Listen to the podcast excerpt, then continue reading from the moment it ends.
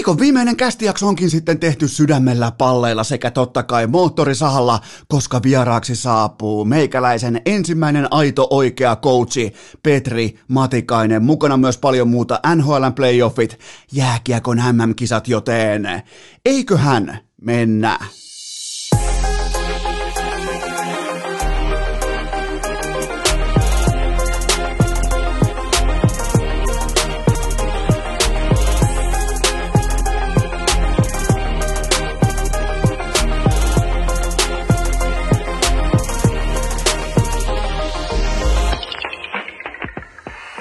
Tervetuloa te kaikki mitä rakkahimmat kummikuuntelijat jälleen kerran urheilukästin mukaan on torstai 20. päivä toukokuuta ja se on kuulkaa hieno tunne elämässä kun oma duuni palkitaan nimittäin tänä aamuna mulla oli optimaalinen tulospiilo. Siellä on NHL suurin piirtein kolme matsia, siellä on NBAta, siellä on kaikkea tätä ja Eno Eskon upo uusi aita lähti heti toimittamaan, nimittäin pahamaineinen fasaani. Mulla on video tallessa, erittäin pahamainen, jopa niin kuin notorius fasaani, yrittää tehdä läpimurtoa meikäläisten pihalle. Siinä on kulkaa tytskän kasvihuone täydellisessä tikissä ja ei mitään käyttöä. Se törmäs aitaan, aita toimii, aita toimii viimeisen päälle, joten fasaani joutuu ottamaan siitä isokokoisen tuhdin koko kevään ensimmäisen L mukaansa ja laittamaan hopeat kaulaansa ja poistumaan pelikentältä, joten se on yllättävän hieno tunne, kun oma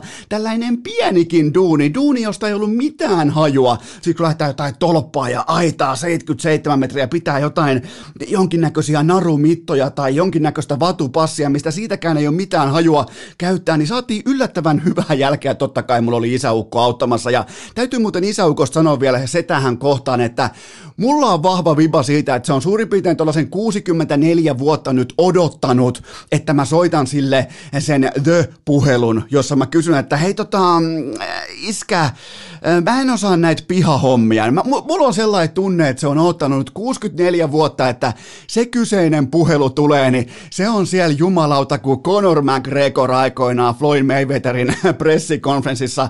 Hyvä, ettei itse tehty jänisturkki päällä siellä. Ai sä tarvit apua, no minäpä kuule sattumoisin osaan tehdä juurikin tällaisen verkkoaidan. Voin tulla paikan päälle näyttämään vaikka välittömästi, niin puhelusta varmaan tuollain 27 minuuttia, niin siinä on Volkswagen Passatti on tuossa pihassa saatana takakontti ruosteessa, siellä on kaikki työkalut, ihan siis, siellä on niinku perämoottorista alkaen pelastusliivejä, siellä on työkalupakkia, siellä on rautakankea, siellä on joka lähtö ja se oli odottanut 64 vuotta sitä puhelua, että se pääsee näyttämään, miten pihatyöt tehdään oikeasti omalle pojalle, joten se teki hänestä lopullisesti. Jos oli jotain epäselvää, niin se teki hänestä lopullisesti myös alfan, mutta jatketaan aita retoriikalla, koska ää, aidasta puheen ollen, Mä haluan etukäteen onnitella ja toivottaa sekä tsemppiä, ajatuksia että rukouksia kaikille heille, jotka joutuu tänä keväänä vähän niin kuin fasaanin asemassa kohtaamaan Colorado Avalancen ja Carolina Hurricanesin sähköpiikki aida. Vaikka mulla on ihan normaali muovinen verkkoaita, niin Coloradolla ja Carolinalla se on sähköpiikki aita. Se on 19 metriä korkea. Se on kaikkea sitä, mistä Donald Trump suurin piirtein jekutti puolta kansaa tuossa suurin suurin piirtein sanotaanko viitisen vuotta sitten, nimittäin kukaan ei kiipeä tosta yli. Toi on, noin kaksi joukkuetta pelaa aivan uskomattoman kovaa jääkiekkoa. Aloitetaan Carolinasta ja otetaan ehkä vähän mm, äh, yllättävä tulokulma Sebastian Ahoon, koska nythän on helppo lukea tekstitevetä tänä aamuna, torstai-aamuna todeta, että Ahoi, ahois back, A, jumalauta sekä tekijä voittomaali ja sitten vielä tikarimaali 2 plus 0 tohon, mutta kyllä, teki maaleja. Se on Ahon. Se on, se on niinku, se, mitä palkkanauhassa lukee, kun se tulee, se on aika tuhti annos rahaa kaksi kertaa kuukaudessa, niin siinä vähän niinku lukee viitetekstinä, että hei sun duuni on tehdä maaleja. Mutta ei ne maalit tällä kertaa. Totta kai se on, se on tärkeää, että ykkössentteri joukkueen tärkein pelaaja on liekissä, mutta Herran Jumala, toi alivoimapelaamisen taso, liki viisi minuuttia nettoaikaa jäällä alivoimalla Nashville Predatorsia vastaan ja ihan täys lockdown, ihan täys shutdown koko ajan. Predatorsille ei ollut palaakaan, vaikka tämä nyt, sanotaanko, että Nashvillen YV ei ole välttämättä se paras mittari koko NHL, mutta silti siis aivan täydellinen klinikka monipuoliselta älykkäältä, joka ikinen kerta oikein sijoittuvalta Sebastian Aholta, joten vaikka tuli kaksi maalia, vaikka tuli voittomaali, vaikka on ihan älytön tunnelma tuolla äh, punaisessa kidassa, punaisen sähköpiikki aita langan keskellä, jonka ne on sinne miinottanut, mutta kyllä niinku Ahon tällainen shutdown-tyyppinen monipuolinen pelaaminen, se pisti mun silmään. Se pisti nimenomaan se, että miten Stanley Cup voitetaan, miten mestaruus voitetaan. Eihän noi pelaa mistään ekasta kierroksesta tai divisiona viiristä tai jonkinnäköisestä konferenssipannerista tai mistään muusta. Ne pelaa tolla porukalla vain ja ainoastaan Stanley Cupista ja tähän kaikkeen nimenomaan Nashville 0 kautta 7 ylivoimalla. Ja siihen suurin syyllinen tällä kertaa tässä otannassa, tässä vakuumiin pakatussa yksittäisessä ottelussa on ehdottomasti ehdottomasti Sebastian Aho. Totta kai siellä on vahvaa maalivahtipeliä, siellä on hyvää sijoittumista, siellä on kaksi isoa härkää ää, tota, puolustajista alivoimalla melkein koko ajan, mutta kyllä toi Ahon kyky rikkoa tota Näsvillen pelaamista, sen jälkeen vielä ikään kuin vittuilakseen tekee kaksi maalia toiseen kenttäpäätyyn, toiseen nuottaan, niin ihan siis MVP-tason suorittamista, ja nimenomaan niiltä osin, mitkä ei näy tekstiteveltä, ihan älytön isojen poikien, tiedätkö, kivekset kottikärryy tyyppinen suoritus ja fillarilla pois hallilta. Tämä oli sitä Sebastian Ahoa, mikä me nähtiin jo ekasta playoff-ottelusta, vaikka siinä oli kiikarit, vaikka siinä oli äh, näennäisesti tällaista vähän niin kuin epäonnea. Sielläkin oli seitsemän laukausta, siellä oli dominanssia ja se oli vaan ajan kysymys, milloin tämä kyseinen ottelusarja on Sebastian Ahon ikiomaa, oikein niin kuin kiinteitä omaisuutta. Tämä on kova. Carolina voitti 3-0, sarja on 2-0 ja vaikka Predators pelasi muuten ihan laadukkaan kiekkopelin, siis ihan mun mielestä solidia, tiivistä, napakkaa jääkiekkoa, niin onhan tuossa nyt ihan selkeä luokkaero, ja sen aiheuttaa tällä hetkellä eniten Sebastian Aho, mies jostain tuolta Oulusta, lähteekö taas niin fillarilla pois hallilta ja jumalauta käy saunassa ja, ja, ja siihen vähän lintutulkki, jonkinnäköistä lintutulkki ääntelyä perään, niin toi jätkä on kytkin, toi jätkä vie ton porukan pitkälle mun papereissa tällä hetkellä Carolina nimenomaan Stanley Cupin finaaleihin tiukasti matkalla. Mä en näe porukkaa tossa ennen Coloradoa mä en näe porukkaa, joka pistää tonnipun siltaa. Mä en vaan näe sitä. Mä en suostu näkemään sitä. Itse asiassa tälläkin hetkellä mä, mä peitän mun toisen silmän, jotta mä en joudu katselemaan mahdollisesti sellaista joukkuetta, joka veisi multa pois tämän energian, tämän kotiyleisön, tämän taistelutahdon, tämän jotenkin niin kuin hyökkäys asenteen, puolustusvimman, kaiken tämän aidon playoff-lätkän, jonka suurin kapelimestari tänä aamuna, torstai-aamuna, on totta kai Sebastian Aho. Sitten Colorado Avalanche. Ja jälleen kerran, kun sulla on se rinnassa, kun sulla on tähtiä sun joukkue täynnä, niin minkälainen kapteeni sä olet, minkä, kun sä oot kapelimestari, minkälaisen nuoti, mikä on sun, tietsä, siinä äh, kapelimestarin podiumilla, helmillä, mikä on se sun ensimmäinen riuhtasu, kun lähdetään, tietsä, oikeaan nuottilajiin, niin jumalauta toi Gabriel Landeskuk, herra jumala, millä sykkeellä se tulee näihin matseihin. Eka vaihto, Ryan O'Reilly, aivan täysin katolleen, karttu kylpy siihen, kapteenilta kapteenille kiekon riisto, kiekko viivaan, kiekko maalille ja Joonas Donskoi laittaa yhteen nollaan, kun puolisen minuuttia pelattu ja tekisi mieli melkein sanoa, että matsi oli ohi siinä kohdin. Toi, toi porukka, se tulee nimensä mukaisesti, kun lumi vyöry yli tuosta St. Louis Bluesista ja, ää, ja vaikka fokus on totta kai nyt McKinnonissa ja Rantasessa ja Donskoissa, mutta kyllä toi Gabriel Landeskuk on tällä hetkellä se pelaaja, joka näyttää, että hei jätkät, nyt ei muuten sitten pelleillä, nyt ei oteta kauniita voittoja voittoa. Nyt ei niin olla mitään pretty boy, fuckboy jääkiekkoa, vaan nyt painetaan suoraan vastustajaa lärviin, painetaan suoraan grilliin heti eka vaihto ja ei muuta kuin kiekko sinne tota, St. Louis Bluesin nuotta ja se on siinä. Ja sitten vielä mun mielestä mikä on tärkeää nyt tässä suuressa XGn, suuressa datan maailmassa on todeta erikseen, että Colorado Avalancella on huikea kyky optimoida tuotantonsa. Kellä oli, kellä oli viime yönäkin paras maali odottama? Ylivoimaisesti. Kyllä vain Nathan McKinnonilla. Eli sillä on merkitystä. Se, se ei ole debatoitavissa, että periaatteessahan jääkiekon pelillinen idea on se, että tuota maali odottamaan, eli toimita kiekkoa paikkoihin, josta sen voi jollakin eleellä jollakin suorituksella saada vastustajan maaliin, eikö niin? Niin sillä on aivan helvetinmoinen merkitys. Tuleeko se tekopaikka vaikkapa Mikke Max Ostenille? Se on kyllä huono vertaus tällä hetkellä, koska se on kytkimien kytki. Miksei se muuten MM-joukkueessa, en tiedä. Jukka Elonen, vaaditaan sut esiin asian tiimoilta aika nopeallakin aikataululla, mutta joka tapauksessa tuolla pystytään optimoimaan se tuotanto, se ne parhaat maaliodottamat on jatkuvasti Nathan McKinnonilla, ne on Mikko Rantasella, ne on, ää, ne on Gabriel Landeskukilla, ne on Keil Makarilla, ne on ää, Gadrilla kumppaneilla, Donskoillakin näin poispäin, joten tota, toi on, toi, on, toi on kylmää touhua, ja McKinnonin maali odottama viime yönä oli yli ykkösen maagisen rajan, eli silloin kun aletaan olemaan yli yhden maalin jo pelkästään odottaman puolesta äh, tota, askissa, niin se on aikamoista menoa, se on aikamoista dominanssia, Donskoi 2 plus 1, McKinnon hattutemppu ja Rane Raunon poika siihen kylkeen 0 plus 2, ja mun mielestä vielä yksi varastettu syöttöpiste siihen kylkeen, mutta en jätä protestia siitä syystä, että Rane on muutenkin jo ilmankin sitä syöttöpistettä aivan helvetin komea, ja aivan helvetin rikas, mutta otetaan vielä Donskoi, hänet on nyt nostettu sitten ihan näköjään pysyvästi ykkösylivoimaan, siihen totta kai nyt auttaa se, että painaa kolmen tehopisteen illan, mutta kyllähän se varmaan hakee kaiken energiansa, tämä kulkaa tämä auton rassa ja siitä, että siellä lukee Coloradon äh, Denverin jäähallin jäässä lukee ennen ottelua pelaajaesittelyssä isolla raahe. Mulla on siitä kuva tallessa, siis jumalauta lukee, ja nyt melkein niinku nyt lähtisin vähän niin kuin tunnustelemaan härkätoria. Kaikki tietää, mistä on kyse. Siis Raahe on nyt maailman kartalla, joten tota, Raahe, älkää missatko. Sieltä kuulemma Suomen parhaasta kebab-paikasta kebabit mu- mukaan ja Raahen härkätorille, härkätorille juhlimaan sitä, että Jonas Donskoi on fucking goat tuossa porukassa. Mutta hyvä nähdä kyllä Donskoi, kun mietitään, mistä lähti tähän kauteen. Aivotärähyksiä, vaikeita aikoja, ehkä vähän roolikin kateissa, oli tuomittu heikoksi sopimukseksi, heikko, niin kuin, heikko hintalaatusuhde. No kenen mielestä nyt on heikko hintalaatusuhde?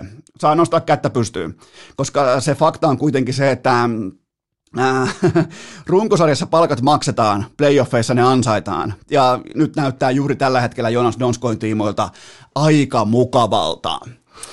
Okei, mahtava. Oikein niin kuin viimeisen päälle, jos puhutaan, että joku on class act, niin se on Jussi Jokinen. Ja hän tiedotti eilen, ää, eilen keskiviikkona kärppien ohella, kärppien johdolla Jussi Jokisen oikein niin kuin tyylikkäästi viimeisen saakka hän ilmoitti, tiedotti, että tämä ura, tämä mahtava ura, tämä hieno, loistava, oikein todellisen ammattilaisen jääkiekkoilijan ura, niin se itse pelaamisvaihe, se on nyt paketissa. Ja mä haluan onnitella Jussi Jokista aivan loistavasta, mielettömästä, superammattilaisen, professionaalisesta jääkiekkoilijan urasta, siis ei minkään näköistä niinku, yhtään kiveä jäänyt kääntämättä, yhtään paikkaa ei jäänyt tsekkaamatta, yhtään tavallaan niinku jossittelun varaa ei jäänyt mistään kohdin. Toi jätkä meni, sanotaanko liikennopeuteensa nähden tiettyyn tällaisiin rajalliseen pelifysiikkaansa nähden toi äijä meni aivan huipulle. Jussi Jokinen, mahtava pelaaja, vielä parempi ihminen ja käydään nopeasti viime vuoden elokuussa. Nimittäin me oltiin mun kummipojan kanssa ja totta kai mun fajan kanssa oltiin kalareissulla, mentiin katsomaan kärppien reenejä nimenomaan elokuussa Raksilalle ja siinä me Raksilalla pyöritään tai Raksilassa pyöritään siinä ja potkitaan vähän jalkapalloa, käydään katsomassa pesisareenaa näin poispäin, niin Jussi Jokinen tulee tahat tunnistaa, että jaha, täällä ollaan nyt niin kuin ihan selvästi turisteina, no ei muuta kuin jutulle siihen tulee juttelemaan, puhuttelemaan mun kummipoikaa ihan kuin, niin kuin, ihan kuin olisi tuntenut aina kummipoikaan, tiedätkö, siis niin kuin, ja kaiken kertoo se, että kun sulle tulee tällainen niin kuin meritoitunut NHL-tähti, eh, siihen, siinä kohdin totta kai jo kärppätähti, niin, niin, niin siinä pojas, eh, tai niin kuin, siinä hetkessähän mun kummipoika meni sellaiseen hetkelliseen shokkiin, että mä kysyin sitten autossa, kun ajeltiin kohti Lappia, että no, no mites tota, minkälaista oli jutella Jussi Jokisen kanssa, että aika niin kuin kuitenkin melkein tuhannen NHL-pelin äijä, niin se oli vaan, että no, no ei, ei mitään ihmeellistä, ei tässä mitään ihmeellistä, mutta sitten kun kuluu aikaa, kuluu, kuluu viikkoa, menin seuraavan kerran käymään sitten mun isosiskon, äh, tossa, isosiskon tota, äh, kotona, missä totta kai asuu myös tämä kummipoika, niin, niin tota, mä katson sinne seinälle, niin, niin siellä oli tehty tosi hieno taulu tästä yhteiskuvasta Jussi Jokisen kanssa. Ja silloin se niinku tuli vasta niinku se oikein, ai, ai se oli noin tärkeä tapaaminen, mutta miettikää, Jussi Jokisen on, silloin aina vaihtoehtoja. Se voi kävellä aina ohi, se voi aina, niin kuin, että hei nyt pitää mennä lämmittelyyn, nyt pitää mennä tekemään aktivointijuoksua, nyt pitää mennä tekemään jotain perkeleen rappusjuoksua tai tikas, äh, tikas jonkinnäköisiä hermotuksia, niin ei. Se tulee ihan turistien kanssa jutulle siihen, että no mihin olette menossa kalaa ja miten kummipojan lätkäura, miten lähtenyt liikkeelle, onko ollut pelejä, milloin, milloin tulee jäät Lahteen näin poispäin, niin, niin se on se, mistä mä muistan Jussi Jokisen. Eikä, eikä siis vain tämä yksi tapaus, vaan ylipäätään toi Jussi Jokisen tavallaan tyyli kantaa itseään Eh, sekä jäällä että sen ulkopuolella, sehän on aina ollut ihan kiistaton. Se on siis, se on pelkkää luokkaa, pelkkää tyyliä, ja mä oon ihan pommin varma, että nyt kun tämä ensimmäinen ammattiura, tämä on nyt taputeltu, tämä on paketoitu, tämä on ollut menestystarina, niin tässä ollaan seuraavan menestystarinan äärellä. Mä, mä uskallan olla siitä ihan täysin varma, että tuossa herrasmiehessä meillä on tähän kiekkomaahan aivan uskomattoman kova kiekkojohtaja, mutta nyt Jussi kuitenkin ei välttämättä ihan heti vielä perään. Et, et, etkä sitten me petopodi, et me petopodi hommiin. Siellä on jo kukko, siellä on ahmis, niillä on jumalaton kasa rahaa, ne ei tarvi sun 30 miljoonaa enää siihen kylkeen, joten peto, no way, otetaan, no way. otetaan niinku oikein päivän vieraan tiimoilta kertaalleen no way tohon, koska sitä mä en enää pysty sulattamaan, jos myös Jussi Jokinen menee Petopodiin hommiin.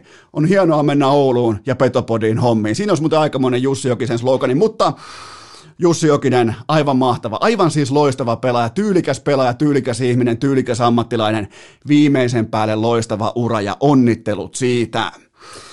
Jääkiekön MM-kisat ja meillä alkaa muuten kohta tuossa sitten Petri Matikaisen, coach Petri Matikaisen, joka on itsekin maailmanmestari. Pratislavasta 2011 alkaa kohta juttu tuokio ja osa sitä varmastikin odottaa jo aika vesikielellä, koska coach Matikainen on aivan täysin omalaatuinen personansa, ihmisensä ja ennen kaikkea päävalmentajansa, mutta tuota, Äh, jääkiekon mm alkaa Leijonien osalta nyt sitten lauantaina. Ja ensin lauantaina USA, aika hieno matsi, ja sitten sunnuntaina aina piskuinen Kasakstani. Niin, äh, mulla on yksi pyyntö, Suomi Media, nyt Suomi Media, heittäkää nyt Herran Jumala joku tämä porukka bussin alle.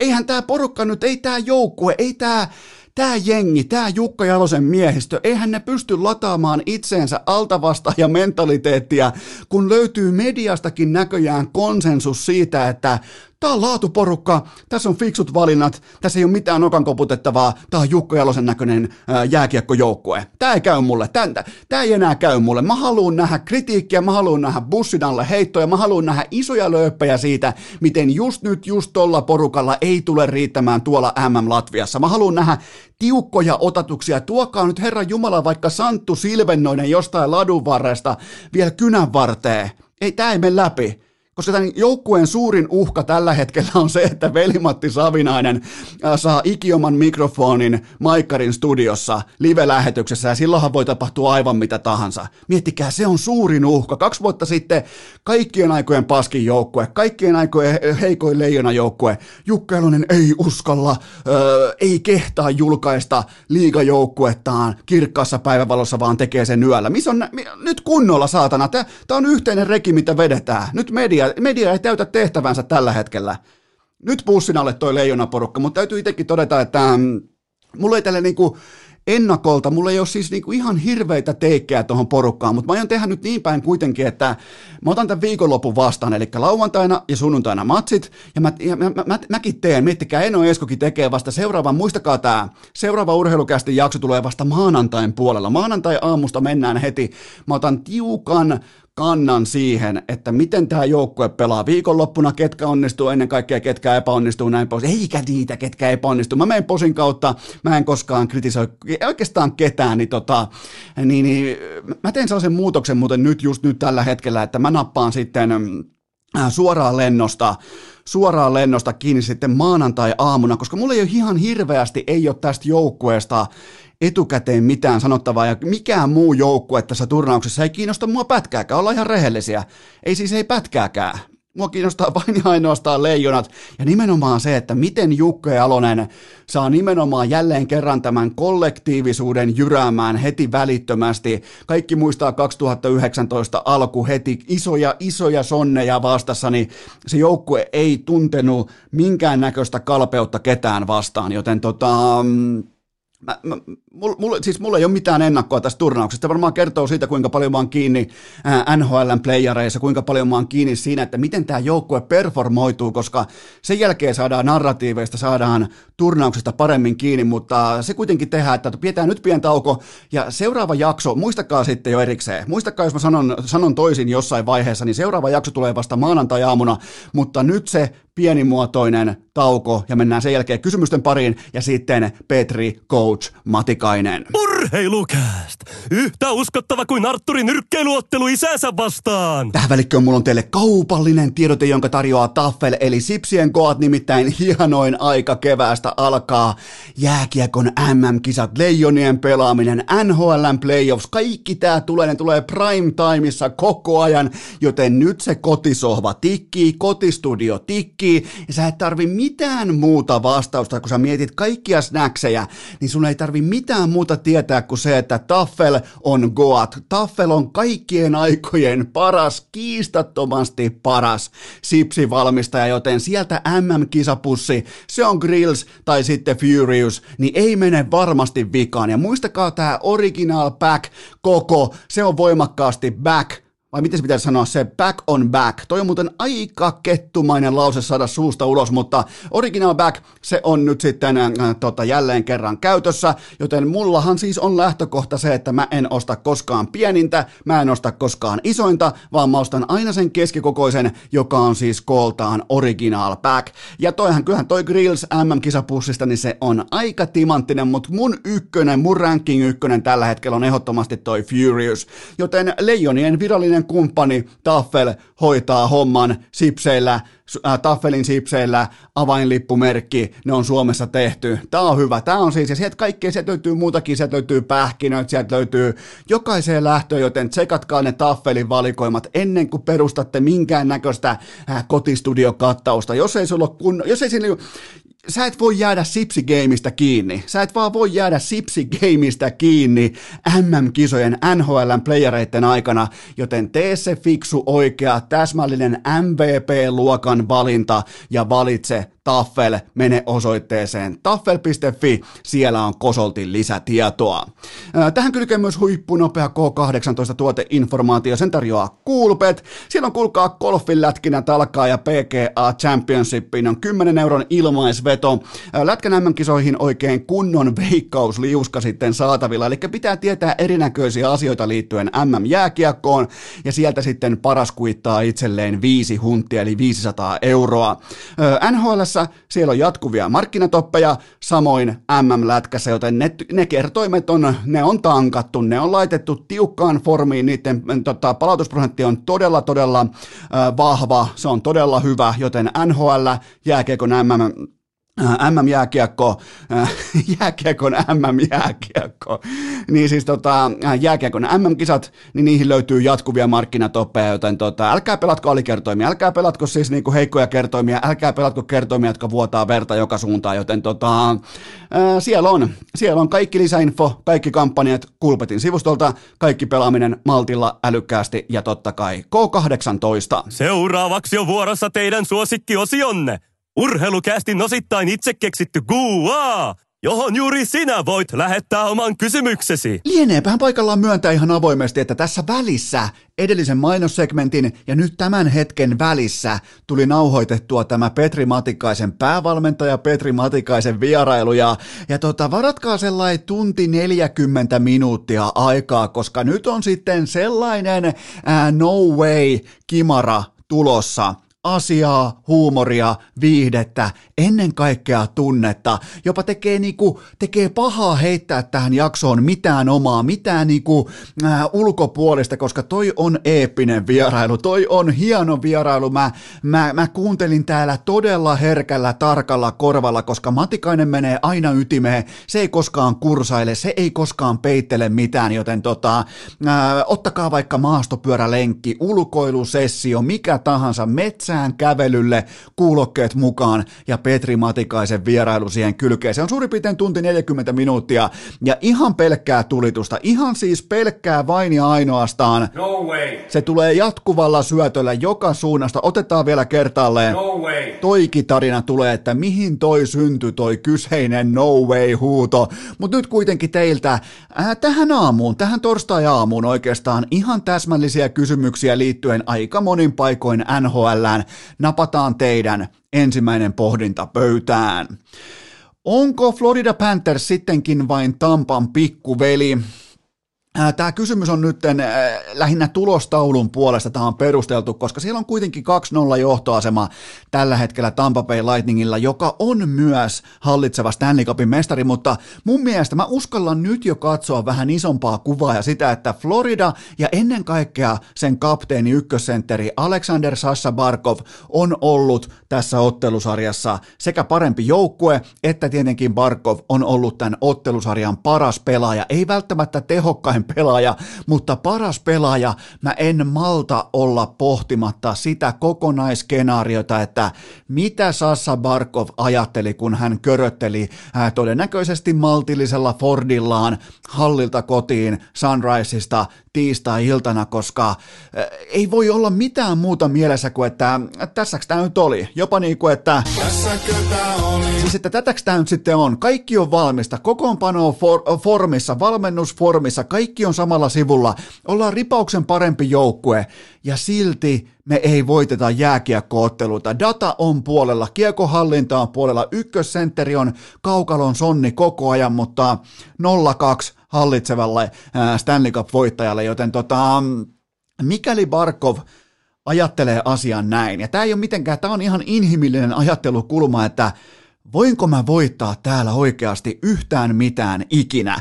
Se, se saattaa tässä kohdin olla hyvinkin, siis tämä ottelusarja saattaa itsessään saada hyvinkin suuria merkitys, heijasteita, merkityspohjia siihen hetkeen, kun rajoittamaton vapaa agentti valitsee seuraavan joukkueensa, joka tapahtuu siis likimain päivälleen vuosi tästä hetkestä eteenpäin Alexander Parkovin kohdalla. Kyse ei ole välttämättä hänen tiimoiltaan kyse ei ole siitä, että kuinka monta kymmentä miljoonaa tulee, vaan onko oikeasti relevantti, realistinen sauma voittaa Stanley Cup, koska nyt tehdään kaikki oikein. Nyt ulos mitataan, nyt hallitaan kiekkoa, nyt on lahjakkuutta, on laatua, on leveyttä, on, on Stanley Cupin arvoinen päävalmentaja, kaikkea tätä. Ja silti se tulostaulu, se raaka tulostaulu, tunteeton tulostaulu, se on 0-2 kahden kolikon heiton jälkeen se on Tampa Bay Lightningille. Eli jos tästä tulee sweepi, mitä ajattelee, mitä ajattelee Sassa Barkovi? Se on se, ja tässä tullaan tähän isoon kuvaan, nimenomaan siihen, että jos Barkov toteaa, että ei saatana, me ollaan tehty kaikki tip-top, me ollaan, katsottu, me ollaan käännetty kaikki kivet, me ollaan katsottu jokainen kortti, ja, ja, ja me ollaan vieläkin pikkuveliä, me ei pääse mihinkään, niin, niin tällä voi olla siis Barkovin päätöksenteon kannalta tällä ottelusarjalla hyvinkin kauas äh, kauaskantoiset vaikutusaallot. Sitä ei pidä mitenkään aliarvioida, mitenkään väheksyä, mutta silti kun mä katon jääkiekkoa, kun mä nautin tästä ottelusarjasta, kun mä katson, mä tunnustelen, mä oon itselleni rehellinen, mä, mä en vieläkään luovuta. Mä, mä en vieläkään uskalla luovuttaa tämän ottelusarjan tiimoilta, koska kuten sanottua, kaksi äh, painotettua kolikon heittoa. Se kolikko on ollut vähän kallellaan ää, äh, tota Florida Panthersille, mutta silti Tampa Bay Lightning on tavalla tai toisella. Voitte puhua vaikka voittamisen kulttuurista, voitte puhua ää, äh, voittamisen osaamisesta, voittamisen taidosta, voitte puhua kokeneiden pelaajien perskarvoista, mistä tahansa, mutta nyt on voitettu kuitenkin kolikon heittoja, joita ei välttämättä olisi tähän saakka vielä ansaittu, joten mä en vielä hautaa Florida Panthersia niin kuin aika moni teistä on jo sen tehnyt. Mutta kyse, kaikista tärkein kysymys on tällä hetkellä se, että mitä ajattelee Alexander Sassa Barkov, mikäli nämä kolikonheitot jatkuu vain ja ainoastaan sinisen paidan puolesta. Se on se kysymys. Se on koko Florida Panthersin tulevaisuutta määrittävä kysymys. Seuraava pohdinta. Äh, voittaako Jesse Puljärvi Oilersin sisäisen playoff-maalipörssin?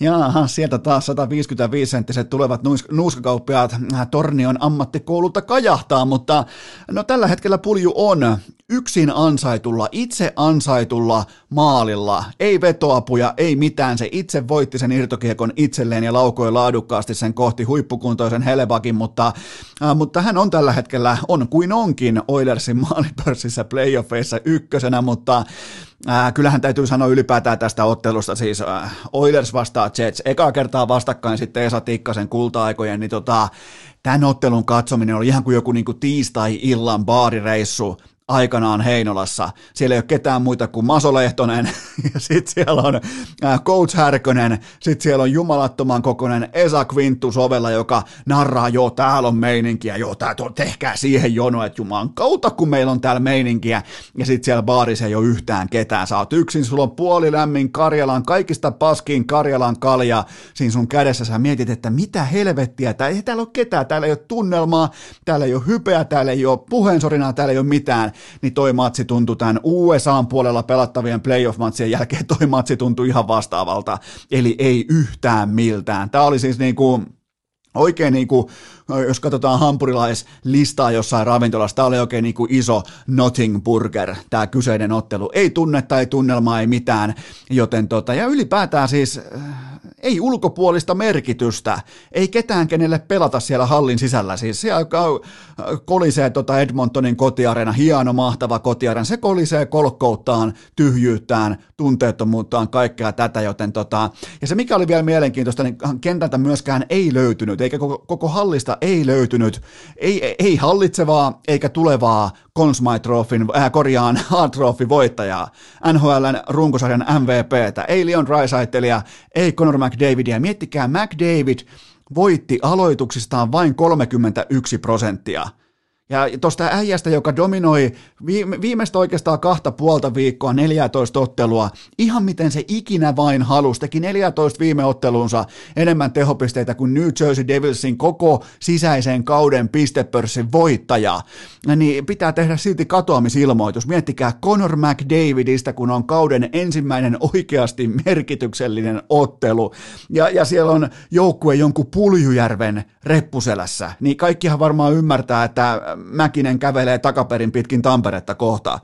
Joten tota, tämä hais, tämä hais mädäntyneelle, tämä hais ää, erittäin, että niinku pitkällä tikulla uskaltaa ehkä koskea tähän kyseiseen ottelupariin. Matin Sweepin Oilersille ja nostan nyt jo käden pystyy tämä tuoksu pahalle, tämä näytti pahalta, tämä tuntu pahalta ja nyt tämä maistuu ihan täysin paskalta, tämä kyseinen Oilers-pikki.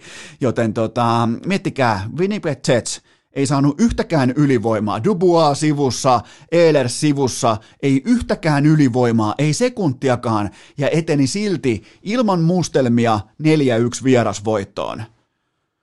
Hallitseva MVP, tuleva MVP, ei mitään. Ei siis, ei yhtikäs mitään Edmontonilla tässä ottelussa, joten tota, jos mä olisin Antti Mäkisen kengät, mä olisin saatanan huolissani seuraavien viikkojen tapahtumista. Seuraava kysymys. Onko Washington Capitals nyt tekemättömässä paikassa? Mm, no jos nyt mietitään, aika paljon sormentyt osoittaa totta kai ihan luonnollisesti Ilja Samsonovin suuntaan, joka antoi Bostonille tämän toisen jatkoerän maalin, mutta toltahan se sitten näyttää, kun se varianssikäyrä potkaisee takaisinpäin, kun se epäonnikin jonain päivänä astuu ruutuun mukaan, kun on vetty koko kausi, tiedätkö, yhden maalin verran saatu palkkanauhassa on koko ajan yksi yhden maalin verran enemmän sisältöä kuin mitä olisi ansaittu. Oot vaikka, säkin oot vaikka duunissa, oot vaikka Forssan autokeitailla duunissa, niin sun työpäivä on kahdeksan tuntia, sä saat joka ikiseltä päivältä palkan yhdeksän tai kymmenen tunnin edestä, niin kyllähän se varmaan niin laittaa, että no tämähän onkin hienoa, että tämähän kulkee hyvinkin, niin sitten kun se tuleekin vaan se kahden tunnin palkka, niin, niin se on vittumainen paikka ja tolleen se lyö takaisin se onnekkuuskäyrä. Hyvin valitettavassa hengessä, valitettavassa hetkessä kommunikaatio. Katkos kaikki menee puolentoista sekunnin verran päin persettä ja matsi on ohi, Boston johtaa ottelusarjaa 2-1. Joten tota, Äh, mutta pelillisesti tämä on enemmän tai vähemmän vähän Boston-painotteinen kolikon heitto. Sarja kaikki matsit jatkoaika matseja. Ei mun mielestä ei Capitals mitenkään heikosti pelaa.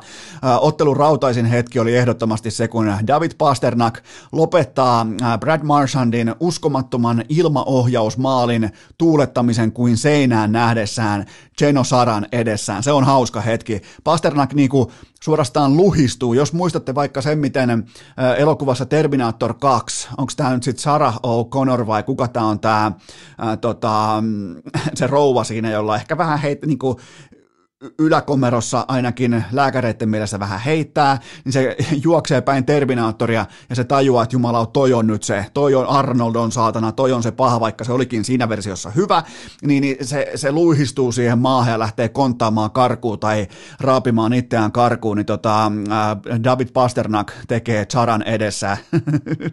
Enemmän tai vähemmän samat toimenpiteet, se on aika huvittava hetki, mutta äh, täytyy kyllä sanoa tuosta Alexander Ovechkinin ujosta, äh, venäläishenkisestä äh, johtamistyylistä, mistä muuten kohta puhuu myös äh, ex-KHL-valmentaja Petri Matikainen tuossa nauhalla, niin tota, ethän sä, ethän sä voi sä voit antaa palautteen maalivahdille, mutta sä et halua käyntiin, sä et kapteenina halua käyntiin narratiivia, jossa sä heität sun venälä, sä heität venäläismaalivahdin venäjän kielellä aggressiivisesti venäläisen bussin alle. Sä et halua sitä narratiivia, sä et halua sellaista niin kuin tavallaan kolumnivyöryä, arviovyöryä siitä, että heittikö mitä Ovetskin sanoi, koska kukaan ei tiedä mitä hän sanoi. Harvaa edes kiinnostaa mitä hän sanoi, koska kaikkia kiinnostaa se, että miten hän sen sanoi. Ensin hakkaa mailansa paskaksi siihen laitaan, sen jälkeen huutaa Samsonoville koko sen matkan pukukoppiin niin kuin todella aggressiivisesti, siis todella tiukoin otteen sanan käänteen kertoo jotakin. Ja, ja siinä on, kriisi on valmis, se on, ja sen tekee media. Ihan sama, vaikka siellä olisi sovittu koko asia kopissa, siellä olisi vaikka otettu, äh, otettu vähän sammenmätiä ja rosollia päälle ja siihen hu, huikka vodkaa, vodkaa kylkeen niin kuin tavallaan diilin painokkeeksi, sopimuksen painokkeeksi, mutta tota, ehkä jopa poskisuudelmatkin. Niin, mutta siis t- tähän tullaan tarttumaan todella tiukasti, ja tämä tulee olemaan tämä joukkueen riippakivi. Ei ton noin kokenut kapteeni, niin ei se voi antaa tuollaista ilmaista herkkupalaa bostonlaismedialle. Ei, ei se vaan voi antaa playoffeissa tuollaista eh, niinku free-rollia medialle, joten tota, heikosti pelattu jako Alexander Ovechkinilta, mutta muuten aika tasainen laadukas ottelusarja. Ja mulla siis edelleen Boston menemässä siitä jatkoon. Seuraava kysymys. Onko Kasperi Kapanen ollut Pingvinsille kantava voima, kuten kotimaiset mediat ovat paikoin todenneet? Niin, Kapanen siis syötti Jeff Carterin voittomaalin toissa yönä ja se herätti jonkinnäköisiä niin kuin fanaattisia aaltoja, että nyt Kapanen on tärkeässä kytkin roolissa, mutta itse asiassa tässä kyseisessä ottelussa ää, datan mukaan, jälleen kerran datan mukaan, joka tallentaa toimia sieltä jäältä, oli kakkosottelussa koko kaukalon heikkotasoisin kenttäpelaaja, hävisi omat splittinsä maali odottamassa 26 ja 74 prosenttisesti, joten jos siinä on jälleen kerran ne sata tulitikkua lattialla, Samalla Nikapaselle tarttui mukaan vain 26, kun taas vastustaja hallitsi peliä maali odottaman tiimoilta 74 prosenttisesti niin aikoina, kun Kasperi Kapanen oli osittain vähän vuotamassa siellä jäällä. Kieltämättä myös vuoti silmämääräisesti, anteeksi, silmävääräisesti myös jonkin verran tuossa ottelussa, mutta Mä pidän kuitenkin Kapasen roolista näissä playereissa. Siinä nyt ei ole Malkkinia rinnalla, se vaatii sen Malkkinin siihen takaisin, niillä on hyvä kombinaatio yhdessä, ja mä, mä uskon Kapasen roolitukseen, energiaan, suoraluistelun nopeuteen, aggressiivisuuteen, kiekkojen kykyyn haistella kiekkojen, irtokiekkojen, pakkien kädettömyyttä, kiekollista ontumista, näin poispäin, niin, niin mä uskon Kapaseen näissä playareissa. Sen mä oon tehnyt selväksi jo aikaisemminkin, mutta nyt tässä kakkosottelussa, missä tuli jopa vähän niin kuin ylistystäkin, niin hän oli aivan paska. Ja tota, itse matsissa nähtiin myös, että miltä näyttää, kun New York Islandersin joulukortit loppuu kesken, ja Penguins tasoitti sarjan, koska Islanders ei tehnyt enää neljää maalia tuollaisella 0,14 odottamalla. Seuraava kysymys. Oliko LeBron Jamesin voittokori viime yöltä taitoa vai tuuria?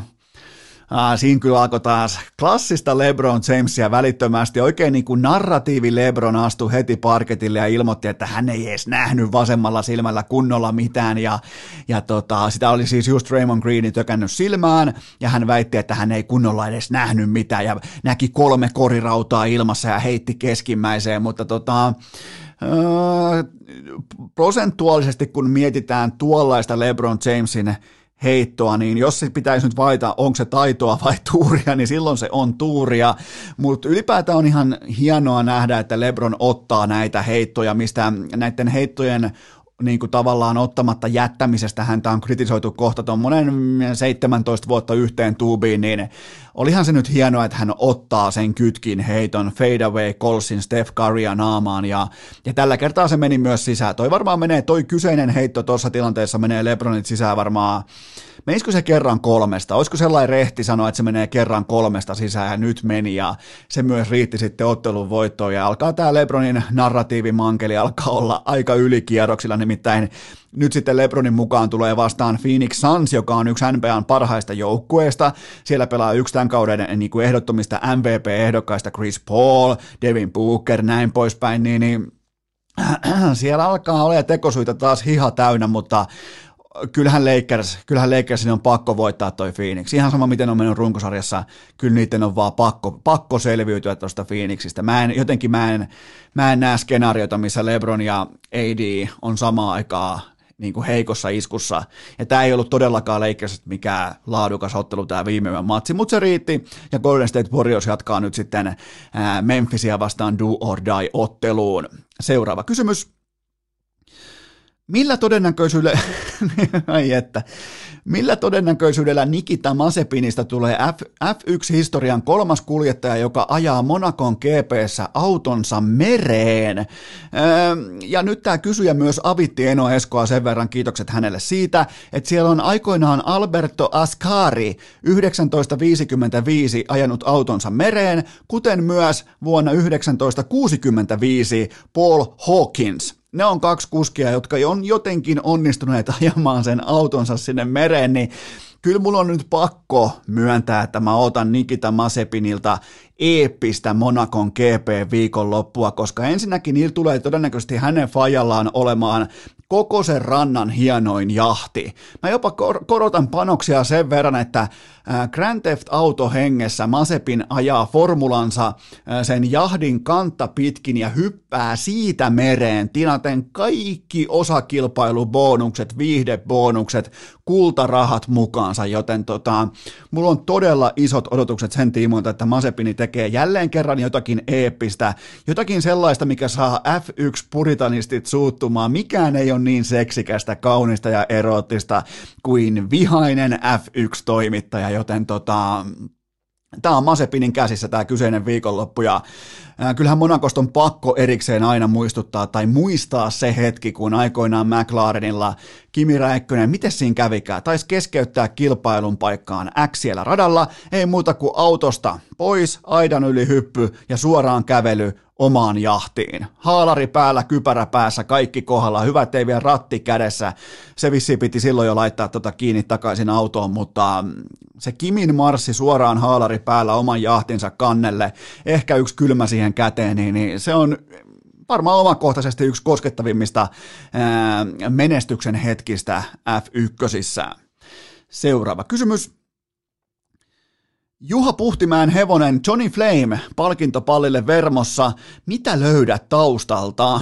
Hmm.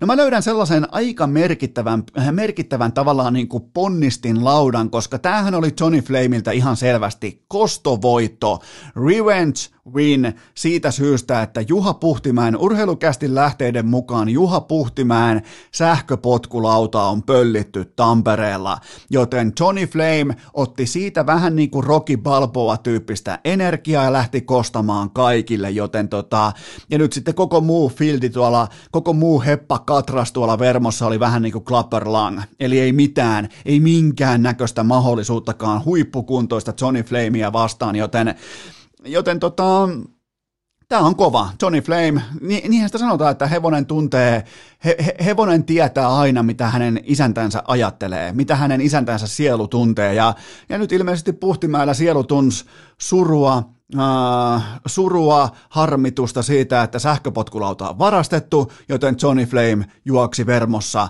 tuolla niinku suuressa ravitemppelissä, juoksi kovempaa kuin koskaan aiemmin. Tämä on ihan yksi yhteen, ja tämä niinku Johnny Flamein menestystarina vasta alkaa tästä eteenpäin, ja, ja melkein jopa sanoisin, että potkulauta pitää tästä lähtien pölliä kerran per viikonloppu, niin saadaan Johnny Flame aina palkintopallille. Seuraava kysymys. Tukholman Klubenista Avicii Areena, mitä ajattelet tästä? No ensinnäkin tässä saa todella arvokas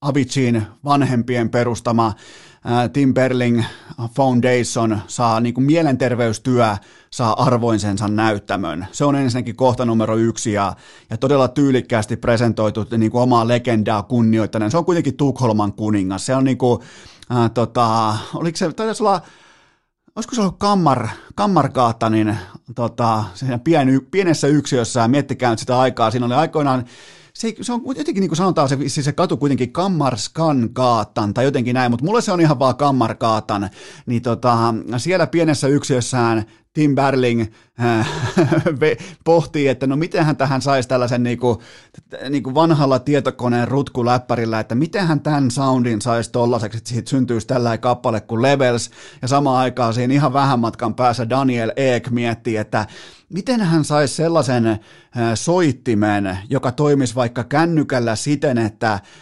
kuluttajan ei aina tarvitsisi ostaa CD-levyä, albumia erikseen, vaan että olisi vähän niin kuin ke- kuukausimaksupohjainen, eli toinen oli matkalla musiikkimaailman, tuotantomaailman, äh, DJ-maailman, tuottajamaailman huipulle, Avicii, ja toinen oli matkalla äh, niin kuin koko, miten voi sanoa, suoratoistopalvelu, maailman huipulle mullistavalla tavalla, eli Spotifyn perustaja Daniel Ek. Joten tota, ne oli, tämä on sellainen mielenkiintoa siitä, että tota, jos joskus menette vaikka Arlanda Expressillä menette tota, Tukholman keskustaan, niin, niin siinä on Avitsiin, Avitsiin kämppä siinä tota, Clarion hotellia vastapäätä melkeinpä, ja sitten siitä löytyy myös Spotifyn ensimmäinen toimisto siitä ihan, ihan kupeesta, joten tota, mutta siis Avitsi on Tukholmassa, Ruotsissa, se on ikuinen legenda, se on, se on heidän kultapoikansa, ja mä en tule ikinä unohtaa sitä, että miltä se Friends Arena, suurin piirtein tuollainen 60 000 ihmistä. Siellä oli Ruotsin kuninkaallisista alkaen kaikki paikalla siellä Friends Areenalla. Ja siellä ei ollut luonnollisesti tietenkään itse esiintyjä, koska se oli tribuuttikonsertti edesmenneelle Avicille. Ja se oli, se oli siis niin kuin tunnelataukseltaan se ilta, oli jotakin hyvin eeppistä ja se antoi myös ymmärtämään sen, että kuinka ylpeitä ruotsalaiset on tästä mm, erittäin niin kuin, Äh,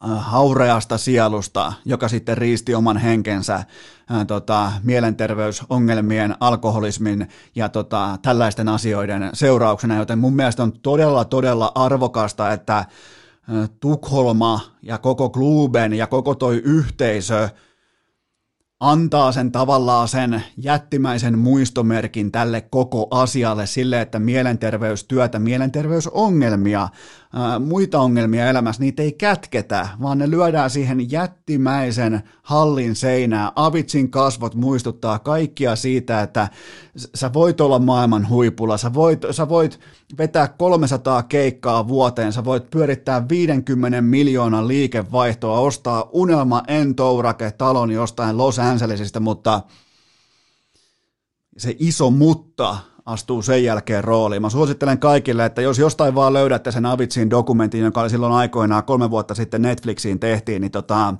kannattaa katsoa, vaikka et välttämättä tykkäisi artistista, vaikka et välttämättä tiedä tarinaa, vaikka et välttämättä äh, tunne taustoja mitään, mutta suosittelen todella lämpimästi, koska siitä kyseisestä dokumentista, siitä kerronnasta, koska se on tehty juuri ennen tätä itsemurhaa, niin, niin se jättää todella paljon asioita, ainakin mulla omakohtaisesti, jättää todella paljon asioita selkäreppuun, joita voi pohtia mun mielestä ainakin rohkeasti jokainen ihminen omassa arjessaan. Joten tota, jos se löytyy se dokumentti jostain vielä, niin en voi, en voi enempää suositella sitä kyseistä dokumenttia kaikille. Mutta vielä palatakseni tähän itse klubeni ja siihen, että se on Avitsi Arena, niin, niin tätä ei varmaan ihan monikaan odottanut, mutta nyt kun sitä maistelee, sitä haistelee, sitä tunnustelee, niin, niin tämähän on siis niin kuin, aivan, aivan mahtava tavallaan tyylikkyyden osoitus suurelle jättimäiselle legendalle, joka riisti oman henkensä. Ja nimenomaan se kärki, vain ja ainoastaan se kärki edellä, että sä voit olla mikä tahansa legenda, mutta mielenterveysongelmat, ne on kaikille sama. Se ei kato pankkitiliä, se ei kato yleisömäärää, se ei kato myytyjen levyjen määrää, se on kaikelle sama. Joten mä toivon, että jokainen, joka muistelee joskus vaikka Klubenia tai äh, käy vaikka joskus sitten Ruotsissa, näkee sen ison golfpallon muotoisen rakennuksen siellä. Mä toivon, että jokainen, jokainen antaa hetkellisen ajatuksensa nimenomaan tälle pohdinnalle, että mitä se mieli sanoo. Ja voisiko vaikka jollain, voisiko tehdä jonkun kaverin eteen vaikka jotain? Voisiko vaikka kysyä kaverilta, että miten sulla menee? Avitsilta ei meinaa kysytty aikoinaan. Sillä sanottu, että mene lavalle.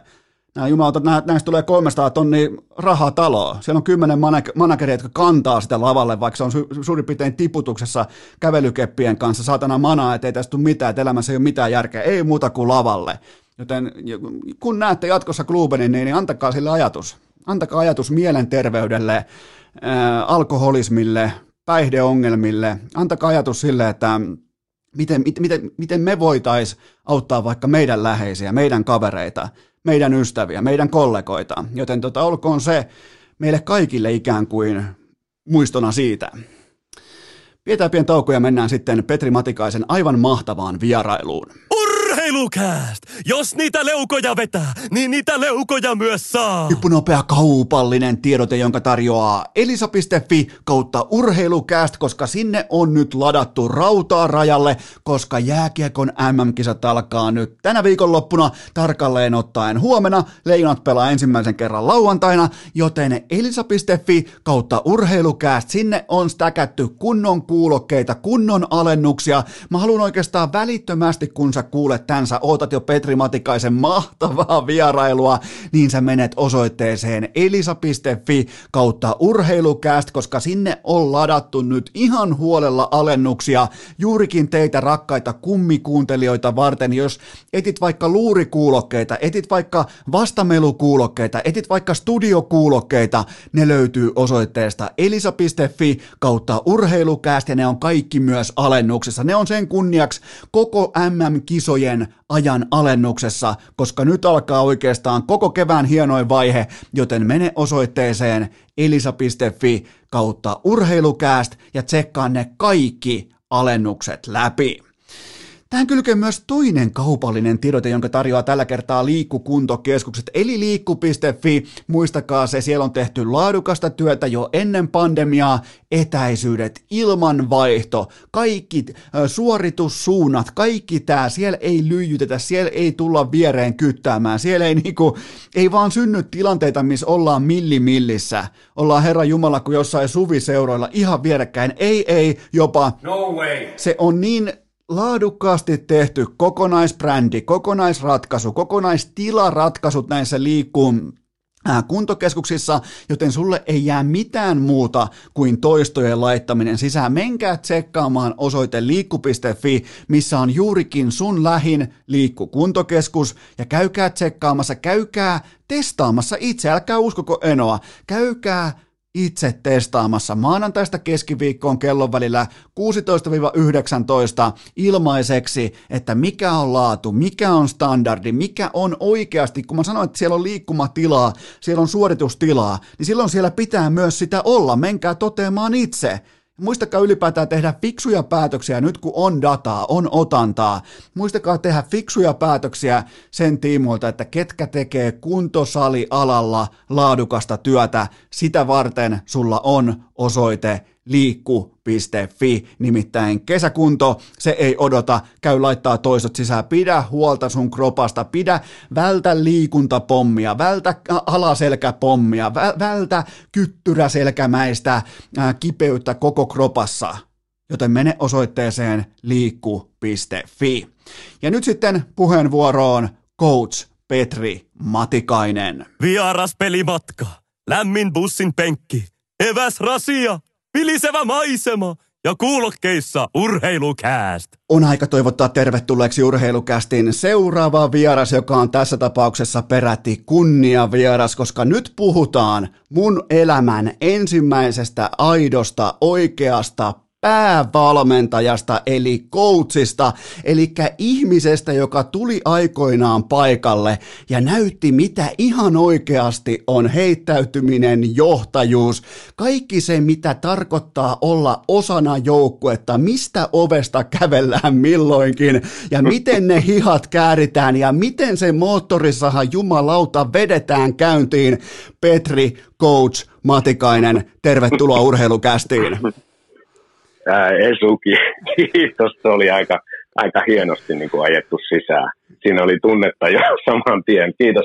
Mä oon tosi mielissäni, että otit muuhun yhteyttä ja mä halusin ehdottomasti tämän hoitaa, koska sä oot mun vanha, vanha, niin kuin vanha pelaaja ja mä aina kunnioitan niitä, kaikkia niitä vanhoja pelaajia. Ja hienoa, hienoa nähdä, että sä oot niin kuin elämässä mennyt eteenpäin ja sä, toi, toi sama sama niin kuin esu on siellä sisällä.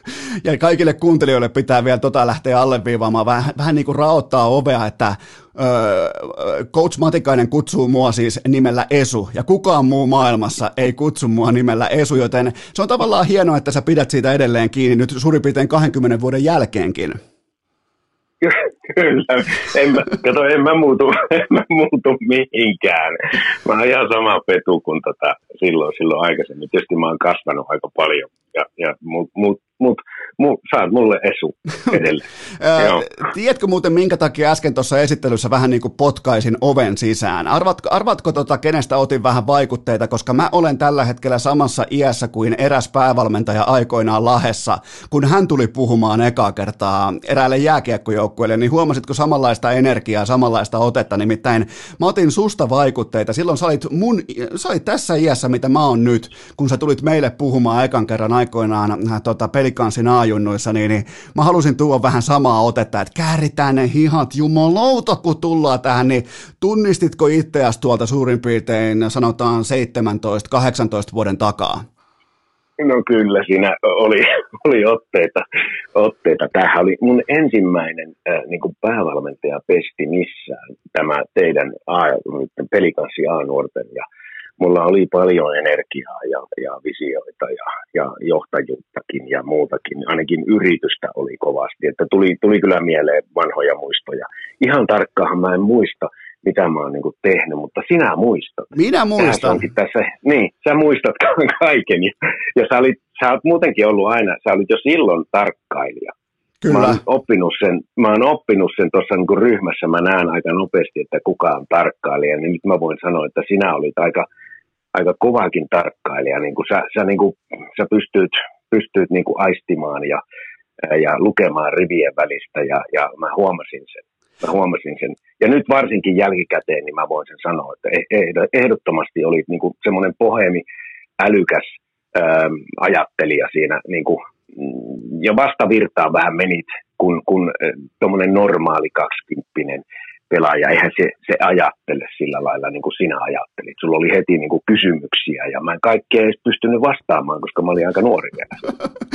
Joo, ja sitten tota, ei varmaan tule sulle yllätyksenä, että musta tuli lopulta sitten yksityisyrittäjä. Ja mä oon ollut etätöissä nyt 14 vuotta yhteen tuubiin. Ja, ja tota, se ei varmaan niin kuin sua yllätä, että, että mä teen paljon asioita itse yksin. Ja, ja, tota, ja toi varmaan toi sun luonehdinta, niin, niin ensinnäkin mä arvostan sitä ja mun mielestä se on, silloinhan mä en tietenkään sitä sitä ymmärtänyt, koska mä totta kai niinku, uh, mä hallusinoin tai ainakin puhuin itseni osaksi joukkuetta, mutta eihän mussa sinällään koskaan joukkuepelaajaa ollut. Ja se taas nykyään, kun mä mietin, kun mä näen pelaajia, pelaajatyyppejä, mä näen urheilijatyyppejä, mun on todella helppoa aistia elekielestä, vaikka mä en edes tuntis pelaajaa, mun on tosi helppoa aistia elekielestä, että ketkä ihan oikeasti on joukkue ja ketkä on yksilöurheilijoita, niin, niin vaan niin kuin nopeana kommenttina tuohon sun niin kuin muistelmaan sieltä, niin, niin, niin tota, se on myös auttanut mua paljon. On, se on sun, se, siis se on sun vahvuus, se, että sä pystyt aistimaan ja sitten sä, sä oot enemmän niin kuin yksilö, yksilölähtöinen niin kuin kaveri ja niin kuin toi sun urakin on näyttänyt ja, ja, ja ehdottomasti. Mä muistan aina, kun me oltiin siellä kesäleirillä, niin mä mietin, että kuka tämä on tämä Eskon Seppänen, niin kuin, että mikä, mikä se on miehiä, kun sulla oli semmoinen päähine päässä siellä ja, ja jäi vaan niin kuin mieleen, kun mä jokainen, siellä mä taisin jotenkin niin kuin, jokainen joutui sanomaan jotain vuorotelle ja mistä on ja mitä on ajatuksia ja mikä on unelma tai jotain, jotain tämmöistä siinä oli. Mä, mä en niin kuin saanut susta niin kuin kesäaikana vielä selvyyttä, että, että mikä sä oot niin miehiä.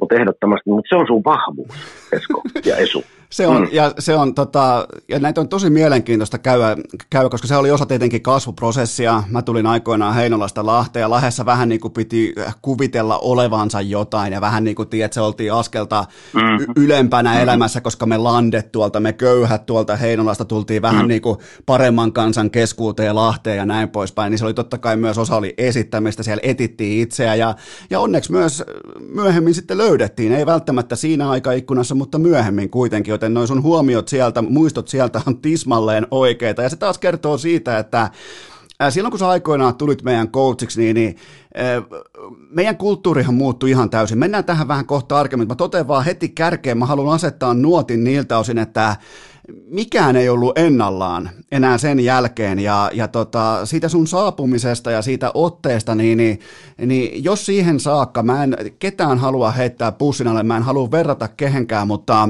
mutta tota, jos siellä oli tehty vähän niin kuin, tiedätkö, sormien läpi päästetty hiekkaa valumaan siihen saakka, niin, niin jumalaut siellä alkoi sellainen louhiminen, sellainen niin kuin kulttuurin muutos, välittömästi, että mä mm. muistan minä, Jesse Saarinen, Tuomas Santavuori, niin sanotut heittomerkeissä mm. johtavat pelaajat, mm. Henri Nuutinen, Sami Mutanen, kumppanit, niin me pyöriteltiin silmiä, me katsottiin toisiamme vähän niin kuin alta kareen täältä, että kuka vittu toi äijä on, että et, et, et, mistä toi, et, et, et, kuka on nyt päästänyt niin kuin Radiomäen putkasta niin. nyt tämän jätkän tänne vapaaksi, että tota, et siltä se tuntui siinä hetkessä ja ja se oli todella opettavainen meille kaikille nuorille kasvaville pojan koltiaisille. Me oltiin ihan pojan koltiaisia kaikki, niin, niin se oli hienoa Kyllä. nähdä silleen, että toi ei ainoastaan niinku, oleta, että siellä on hierarkia, vaan se vaatii, se ottaa toistojen kautta. Ja kyllä mä muistan silloin, kun me lähdettiin ekaan kesätreeniin, ja tämä on mm. pakko vielä sanoa kaikille kuuntelijoille, mutta eka kesätreeni, ja on ohjelmassa on tota, alkuveryttelylenkki juoksu, niin kuka oli lenkin kärjessä ykköshevosena? No Petri Matikainen. niin, tota, Kyllä. Et, et, Kyllä. Et se, oli se, se oli sellainen yksi hienoimmista muistoista, mitä on omalta vaatimattomalta pelaajauralta jäänyt niin kuin mieleen. Tavallaan se kulttuurimuutos, ja se myös on tosi paljon opettanut sitten myös niin kuin työelämässä, arkielämässä, kaikessa siinä, niin kuin mitä, mitä elämä on, että kuka käskee milloinkin ja mikä on sun positio. Se on tosi tärkeää ymmärtää, niin vaan tällä kommentti tähän ennen kuin oikeastaan edes aloitetaan. On, onhan se on, ja mä oon edelleen samaa mieltä siinä, että se ensimmäinen palaveri, tai se kun sä tulet, niin se on kaikista tärkein. Mä edelleen panostan siihen, se ensimmäinen, mä jännitän jopa sitä, koska sen pitää mennä niin kuin, oi, se pitää mennä niin kuin oikein, sen pitää kolahtaa. E, e, se on sama homma kuin mulla oli Jere Karalahti täällä Bluesissa silloin sitä y- yksi vuosi ja, ja mä keskittyin tosi pitkään mun valmennustiimin kanssa, että mitä mä niin kuin halusin siihen mä halusin siihen metallikan musiikin ja mä halusin siihen tota ja tätä. Ja, ja mä, halusin sen, mä halusin sen sen takia, että mä saan sen Jereen motivoitua. Että se katsoo, että jumalauta, mikä äijä. Et se ajatteli, että se, se veti ihan, ja mä haluan monesti sen niin kuin ihan erilaisen kuin yleensä valmentajat tekee. Toi ja sen takia se oli se nuorena, tiedätkö, kun mä tulin siihen pelsujen kopiin, mähän tiesin, että te olette niin kuin katupoikia. Te, te, niin kuin, enkä sano pahalla kenen, kenenkään valmentajan todellakaan, mitä aikaisemmin on tehty. Mä huomasin, että teitä ei ole valmennettu ollenkaan, ikinä, eikä johdettu. Te olitte niin kuin aivan suu auki. Koko porukka oli aivan suu auki. Mutta kun mäkin, mä, mähän olin poliisi, juu, koulutukseltani ja nyt on vähän lisääkin siihen urheilupuolen koulutusta ja muuta, mutta mä oon ollut niin, kuin, mä oon ollut niin kovissa paikoissa ulkomailla pelaajana nuorempana aikoina ja, Ja sieltähän se on kehkeytynyt ja se on mun sisällä se mun johtajuus. Se, se mä oon edelleen ihan sama tyyppi. Tietenkin vähän mä oon niinku kasvanut tässä matkan varrella. Te saitte, te saitte Esu niinku se, okei ne, ne kaikista kovimmat jutut ja puolet ja, ja sä näit niinku sä pystyt sen niin kuin näkemään siinä, että mitä se on, kun joku aloittaa. Mä aloitin niin kuin ammattilaisvalmennuksen ja mä pidin teitä, niin kuin, että hei, se on, se on ihan sama, että mikä se, me oltiin A-junnoja. Mä, mä koin, että me ollaan niin kuin NHL tiedätkö? Joo, niin se, se tuli. mun NHL-pelaajia. Se tuli selväksi. Joo, kyllä. Niin. Toi oli muuten mielenkiintoinen, mitä sanoit Jere Karalahdesta, nimenomaan toi, että sä halusit tuoda siihen vähän metallikaa, vähän niin kuin Joo. nimenomaan se Joo. Jere välittömästi mukaan siihen samaan nuottaan, niin. samaan veneeseen, koska sä teit meille myös saman. Ja tämä oli, mm-hmm. mä tajusin vasta myöhemmin, että tota, se oli tarkoituksellista, koska meidän tähtipelaajahan oli vaikka Jesse Saarinen, Santavuori, kyllä.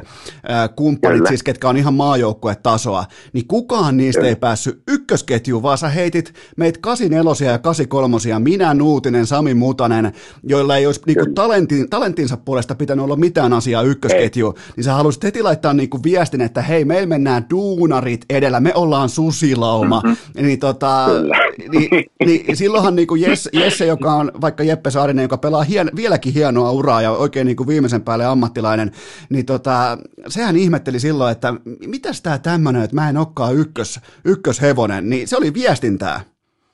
Se oli viestintää. Se on nimenomaan. Ja, ja se, että se, ne kaikki pelaajat on tärkeitä ja, ja ne grinderit ja ne, ne, ne, ne, vasta niin kuin tietyllä tavalla edelleen mulle on tärkeää, että mun pitää niin kuin pitää ne, että ne, se, se, se likainen työ, mikä siihen kuuluu, siihen joukkueen urheiluun, että ne on ne roolit oikein ja, ja niin se, se on se juttu, miksi mä niin, kuin niin teen ja mä teen edelleen. Mä, niin kuin pidän jopa enemmän huolta niin kuin niistä pohjakentistä, että niiden niin kuin henkinen kapasiteetti ja kyky niin kuin säilyy tuoreena. Totta kai mun tämä kärkihevosia, niin kuin niitä pitää kuunnella ja totta kai, mutta se, on, se oli se juttu, miksi mä, niin kuin, mä halusin luoda identiteettiä siellä Lahdessa silloin, kun siellä ei ollut mitään. Ja me oltiin niin kuin työläisporukka. Mä en kokenut, että me ollaan niin kauhean taitava. Oli siellä Jeppe ja Santiksia ja sinä olit taitava ja et, et, Mutta mut, siellä ei ollut, niin kuin, mun piti, identiteetti pitää luoda, se, siinä pitää olla lähtölaukaus ja sitten se, sehän on joka päivästä se, sehän se raskas niin kuin valmentajan homma niin kuin onkin, kun sä luot sitä identiteettiä.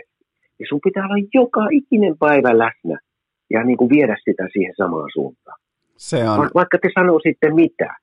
Ja toi on, yksi sun, toi on yksi sun, mikä tuli heti selväksi silloin, että toi on, toi on sun sekä mukavuusalue, että ehdoton vahvuus se, että koska eihän meiltä oltu koskaan kysytty vaikka sitä, että seurusteletteko, onko tyttöystävää, onko poikaystävää, onko, miten menee kotona, miten syöt kotona, miten teetkö itse ruuan, niin, niin meillähän oli silloin välittömästi se face-to-face keskustelu, missä piti kertoa sellaisia asioita coachille, nimenomaan mistä ei ollut totuttu coachin kanssa puhumaan, ja siitähän syntyi välittömästi sellainen, että hei, totahan kiinnostaa oikeasti nämä asiat. Että se haluaa tietää, että miten menee himas. Onko ollut vaikka tyttöystävästä ero just alla, kaikkea tällaisia. Pi, niin kuin, niin kuin joukkueen kuvassa saattaa olla niin kuin pieniä asioita, mutta yksittäisen nuoren pojan elämässä niin ihan giganttisia asioita. Niin se oli heti sellainen niin kuin käden ojennus meille nuorille kavereille, että hei, mä oon täällä auttamassa teitä. Just näin. Ja, ja, juuri näin. Se on edelleen mulla, mulla niin kuin isona isona niin kuin oppina. Hei, mä, mä, nykyään mä soitan pelaajille kotiin todella paljon Lankenfurtissa, mun kapteenistolle, kaikille nuorille. Voin soittaa niin kuin harjoituksen jälkeen, että toi oli sitä tänään, Wursul, mitä sun pitää niin kuin joka päivä tuoda. Että se niin kuin ymmärtää sitä, sisäistä sitä, että, että mit, mitä mä niin kuin haluan niin mä todella paljon niin kuin kommunikoin sitten niin kuin edelleen vielä enemmän, tiedätkö, mä olin ihan poikainen silloin Esu, kun, kun sinä olit siinä. Ja, mä, ja nyt, nyt jos me tehtäisiin se sama homma, niin kyllä mä varmaan tulisin samalla tavalla sisään, samantyyppisesti, mutta vähän rauhallisemmin, koska mulla on niitä kokemuspo- kokemuspohjaa jo, että mun ei tarvi, niin kuin, munkin piti vähän esittää, mutta se tuli sielusta, mutta mun ei ehkä niin paljon enää tarvitse koska mä tiedän, kuka mä olen. Mäkin, mäkään en tiennyt, kuka mä, minkälainen mä oon valmentajana. Eihän mä tiennyt, mä tulin vaan niin kuin, ne kaikki tuli Jeesus sielusta multa. niin kuin ei, ei mulla ollut kirjoitettua tarinaa siinä, että mä kirjoitan kotona, että näin mun pitää puhua, vaan mä tulin ovet paukkuen sisään ja kääri hihat ja pojat, mä oon sitä ja mä oon tätä ja nyt me tehdään näin. näin näinhän se meni, että sä, sä oot joutunut niin kuin te kaikki Jepet ja muut, ja Jeppi oli kato mulla vielä liikassa, ja sitten se oli vielä tuossa pari, kolme, neljä vuotta sitten vielä uudestaan. me aina, joka, ja me ollaan joka vuosi otettu Jepen kanssa yhteen. Me otettiin yhteen vielä kolme vuotta, neljä vuotta sitten. Niin kuin, mä laitoin sen vilttiin. Vielä, vielä Jeppe. Niin kuin Jeppe on mulle niin kuin, tiedätkö, mä arvostan Jeppeä, Jeppe on kasvanut ihan älyttömästi, mutta vieläkin me Esu otettiin yhteen Jepen kanssa. Me otettiin silloin yhteen, me otettiin sitten, kun mä olin liikakoutsina, mä jouduin laittaa sen pois meitä hetkeksi. Ja me otettiin vielä neljä vuotta sittenkin yhteen. tota, mä, mä, mä pystyn tämän niinku maalaamaan tämän tilanteen, vaikka mä en ollut nyt neljä vuotta sitten tietenkään kopissa, mutta silti mm. pystyn niinku näkemään teidän, että niinku, et, niinku terveellä tavalla todella kunnianhimoiset egot vastakkain. Se on, Kyllä. Se, ja se kuuluu urheiluun. Kyllä. Se, tota, Mutta hei, sä, sä, oot, sä oot nyt ihan uunituore mestari, sä oot just palannut Suomeen ja tota, sä oot back-to-back mestari Itävallasta. Onne, onneksi olkoon ensinnäkin. Kiitos. Miltä se, miltä se tuntuu olla nimenomaan back-to-back mestari? Tota, se, se on aikamoinen niinku prosessin, prosessin tulos. On, on. Musta tuntuu ihan mielettömän hienolta. Mä, mä koen, että se on niinku mun urani paras suoritus ihan kaikki ottaen huomioon. Mä pystyin niin kuin kaksi kertaa sen, mä pystyin niin kuin uusimaan sen. Ja, ja sitten siinä, ja mä pystyin analysoimaan itteni ja kasvamaan sen joukkueen kanssa. Mä pystyin parantamaan ää, sitä kommunikointia vielä paremmin sen joukkueen kanssa. Mä analysoin sen ää, edellistä kautta ja, ja, ja pystyin siitä niin kuin nostamaan tasoa ja, ja äh, mä oon niin kuin nyt vasta niin kuin Esu oikeassa niin valmentajan iässä itse asiassa. Mä, niin mä koen, että pari viime vuotta, niin kaksi kolme viime vuotta, niin mä oon niin kuin vasta kasvamassa valmentajaksi. Ja mulle, mulle on ihan älyttömän tärkeää, että, että mä niin kuin kasvan tässä mukana, koko ajan tässä mukana. Että jos mä pyydän, että pelaajan pitää kasvaa, niin, niin valmentajan pitää kasvaa myöskin ja se valmennustiimi.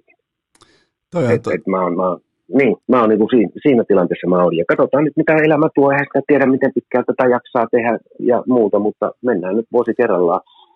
Mutta mä oon, mä oon tosi onnellinen tuosta tuplamestaruudesta. Se on hienoa saada onnellinen mies tähän vieraaksi, koska mun kanssa joskus parikymmentä vuotta sitten mun ja sun kahdenkeskiset keskustelut, niin, niin ne ei aina, aina ei oltu onnen äärellä, sanotaan näin. Ei, ei sä muistat ne vielä paremmin kuin minä. Nyt, nyt sä voit avata niitä ja olla aivan avoin. Joo, ei, joo ei, Mulle, niin. sen takia sä ootkin mm. tässä, koska mä tiedän myös, että tota, sä, oot, sä oot erittäin niinku, todella niinku valveutunut keskustelija sen tiimoilta, että mitä on joskus tehty, miten on tehty Kyllä. ja miten tavallaan ne, kenen kanssa sä oot toiminut, niin sua kiinnostaa ihan vilpittömästi, eikä tässä nyt niinku, sun vipu ei, su, sulle on tällä hetkellä, mä uskallan jopa väittää, että sulle on ihan sama, että meneekö tämä nauhalle vai ei, ja se tekee susta niin hyvin hyvin erityislaatuisen niin kuin, uh, huippurheilun toimijan.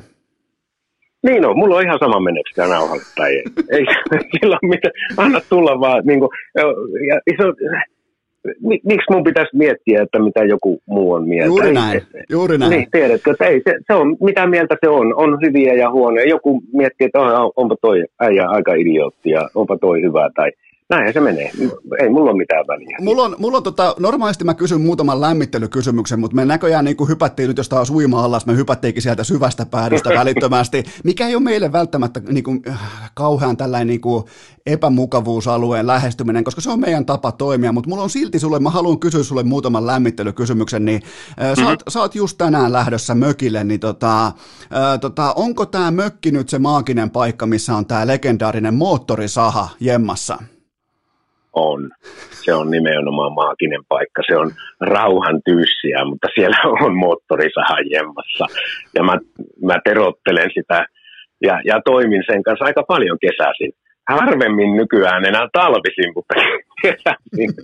Ja se on ollut myös, se on ollut myös pukukopissa, oikeasti se on siellä ollut. Ja, mutta se ei ollut mikään pelottelun välille, mikä, mikä siitä niin kuin annettiin ymmärtää niin kuin julkisuuteen. Se, sen tarkoitus ei ollut pelotella ketään, vaan sen, se, itse asiassa sen moottorisahan tarkoitus oli, että, että tulepa Sim tänne eteen, kun mä laitoin sen päälle ja jätkät oli siinä suu auki. Niin tuupas kokeilemaan tätä, tätä kaasua tästä. Tämä on ihan sama rytmi, kun sä pelaat jääkiekkoa, että, että sä vois sillä sahalla koko ajan painaa täysillä, koska se menee, se, se menee rikki. Sun pitää rytmittää sitä sun pelaamista niin kuin sä ajat tällä moottorisahalla. Tule kokeilemaan tänne tätä kaasua, Simo. Ja Simo tuli. Ja se, se oli niin kuin semmoinen, mutta tietenkin Esu, mä edelleen niin kuin mä haluan niin kuin tuoda jotain erilaista niin kuin siihen tilanteeseen, että sitä varmasti jää mieleen. Että se varmasti jää mieleen. Ja se nimittäin jäi mieleen, että se, se, se, se huone oli täynnä savua. Ja se jäi se haju ja se kaikki jäi mieleen. Ja varmaan illalla, illalla kun pelattiin, niin ne muisti. Sitten mä palasin siihen, että, että, että se saha oli siellä. Ja se rytmi, pelataan sillä oikein. Kun sä saat kiekon, kiekon lapaa, sä lähdet liikkeelle. Ei, eikö niin? Sitähän se on. Kyllä. Lähdet täysillä liikkeelle kiekon kanssa. Sitähän mä niin kuin ajoin itse asiassa siinä niin kuin takaa. Et se on, mutta mä toin niin järkyttävän semmoisen ulkopuolelta koko jääkiekkomaailman siihen, sen, sen koneen, että, että ne oli ihan, että miten vittu, tämä voi olla mahdollista. Miksi se tuntuu tänne moottorisahan? Mä joo, moottorisahan. Mutta on se siellä mökillä. On se siellä mökillä. Se on, se on hyvä, että se on siellä mökillä nyt, että se ei ole tässä, koska jos sä nyt riipasit sen käyntiin tässä, niin tässä menisi kyllä niin kuin mikseri, mikseri menisi kerrasta solmuun, mutta mä voin kyllä, tavallaan mä voin senkin kopin, tota, niin kuin silleen mä voin aistia osan siitä tunnelmasta, kun siellä nyt on kuitenkin hallitsevia mestareita niin sanotusti tupa täynnä. Sitten siellä on, äh, siellä on platina-artisti Sim Liivik suoraan jostain Ruisrokin päälavalta ja coach ilmoittaa, että hei, tänne kopin eteen, tässä on moottorisaha. Niin tota, Mutta sille, silleen hämmennetään pakkaa ja silleen tehdään jotain, niin kuin sanoit, ikimuistoista. Joo, nimenomaan. Niin, just näin, tiedätkö, mieti itse sitä mietitään, että Helsingin IFK on juuri voittanut mestaruuden edellisenä vuonna ja siellä niin kuin on se IFK ja, ja, niin, ja sitten Petri Matikainen tulee ja tuo sinne niin kuin tietyllä tavalla semmoinen aivan jostain muualta niin tuo moottorisahan. Ja ihan pokkana, aivan pokkana, ihan tosissaan niin kuin pokkana. Että tällä niin kuin, tämä on opetuksen väline. Mä haluan opettaa. No on se nyt ihan, on se nyt ihan järkyttävää. Niin kuin tietyllä tavalla jätkien miettiä, että mit, mit, mitä, mitä ihmettä, mutta se jää nimenomaan, nimenomaan se jää mieleen. Ja nimenomaan Simo, Simo sieltä isolta lavalta, tuppas tänne näin, tuppa näyttämään. Niin, mä, mä nimenomaan halusin sen tehdä niin kuin jotain aivan erilaista. Mä te, mähän teen vieläkin niitä juttuja jo, joskus. En mä tarkoita, että se itsestäänselvyys ja tarkoitus on. E, eihän se ole se juttu, eikä se ole mitään näytelmää. Vaan se on oikeaa elämää mulle. Tuossa olisi, muuten, tuossa olisi muuten todella kova vielä S-hihasta tälle jälkikäteen laittaa se moottorisaha tota, tulonhankkimisvähennyksiin verottajalle, koska sä, sä, sä, oot käyttänyt sitä, sä oot käyttänyt sitä opetusmateriaalina päävalmentajan tehtävässä, niin siinähän on siis... Ihan totta. Toi hyvä huomio. Okei, okay, mulla on pari muutakin lämmittelykysymystä, niin, niin tämä on kyllä tai ei tyyppinen tilanne, niin tota, aiotko vetää tämän vierailun aikana itseäsi kertaakaan alasti? En. Pidän vaatteet päällä. Se sopii oikein hyvin. No entäs, tota, entäs tällä lämmittelykysymys, tota, että Äh, käytkö vieläkin pelaajien kanssa, muuten tämä on ihan vilpitön, käytkö, ja tämä oli mun mielestä mm. hienoa, että aikoinaan kävit, niin tota, äh, käytkö pelaajien kanssa äh, vieläkin lenkillä, vaikka treenien aluksi, tai ootko mukana harjoituksissa? Ää, aika ajoin käyn. Joo. Aika, aika, kyllä, kyllä, ehdottomasti. No miten sitten... Ja, tot... ja edelleen, ja edelleen, edelleen niin kuin, äh, esimerkiksi meillä on punttireeni harjoituksen jälkeen, niin mä painan jätkien kanssa, nostan puntteja.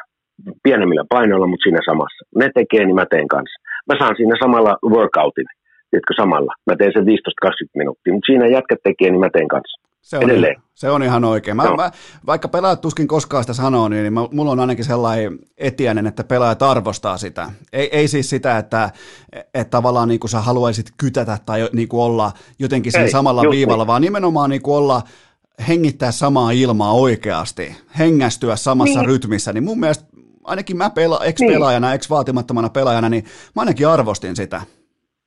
Kyllä, ja se, sitten siinä samassahan sä pystyt juttelemaan, on se sitten jääkiekosta tai elämästä tai jostain, niin se on semmoista, että et, et, et sitä sä et, et tuuppas, pidetäänpäs palaveri täällä, tulepas tänne mun huoneeseen. En mä ole semmoinen tyyppi ollenkaan. Mä vien kyllä niitä sinne mun huoneeseen. Mutta mä niin juttelen siinä samassa, kun me tehdään.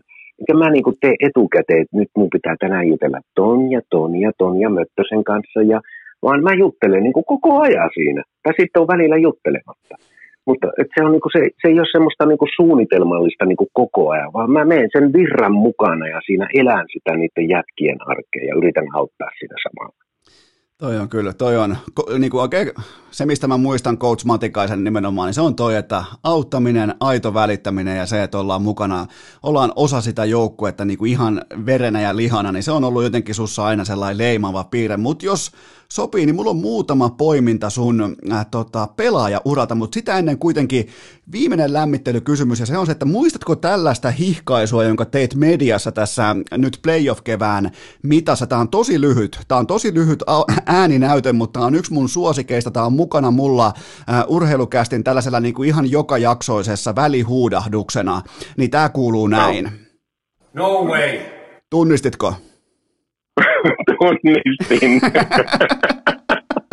sulta, su, sulta siis kysyttiin jotain liittyen, että oletko tyytyväinen joukkueen esitykseen. No way, if this continues, there will be no future. Se oli aikamoinen profetia siihen. niin kerropas mulle vähän, että kerros, kerros mulle vähän, että miten tämä niinku no way, koska tämä on niinku hieno tapa ilmoittaa, että no way, niin tota, niin kerro, kerropas vähän, että mitä löytyy taustalta tämä taisi olla viime keväältä, ei nyt vaan vuosi sitten keväältä, jos mä ihan tarkkaan muistan. Me oltiin häviöllä, me pelattiin aina surkeasti playoffeissa Lintsiä vastaan kotona. Ja mä en ollut yhtään tyytyväinen siihen koko touhuun. Ja, ja me, oltiin niinku, me oltiin pelokkaita ja, ja, ja sitten, sitten se pelin jälkeen jotenkin niin kuin, siellä se toimittaja kysyy jotain ja mä, mä niin kuin, jopa niin kuin huusin, että no way, tai ja se, siitä pelistä niin kuin itselleni, että en, en, en me olta sillä päästy mihinkään. Siis, siis mä oon hyvin niin kuin selkeä siinä, että mikä mulle kelpaa ja mikä ei.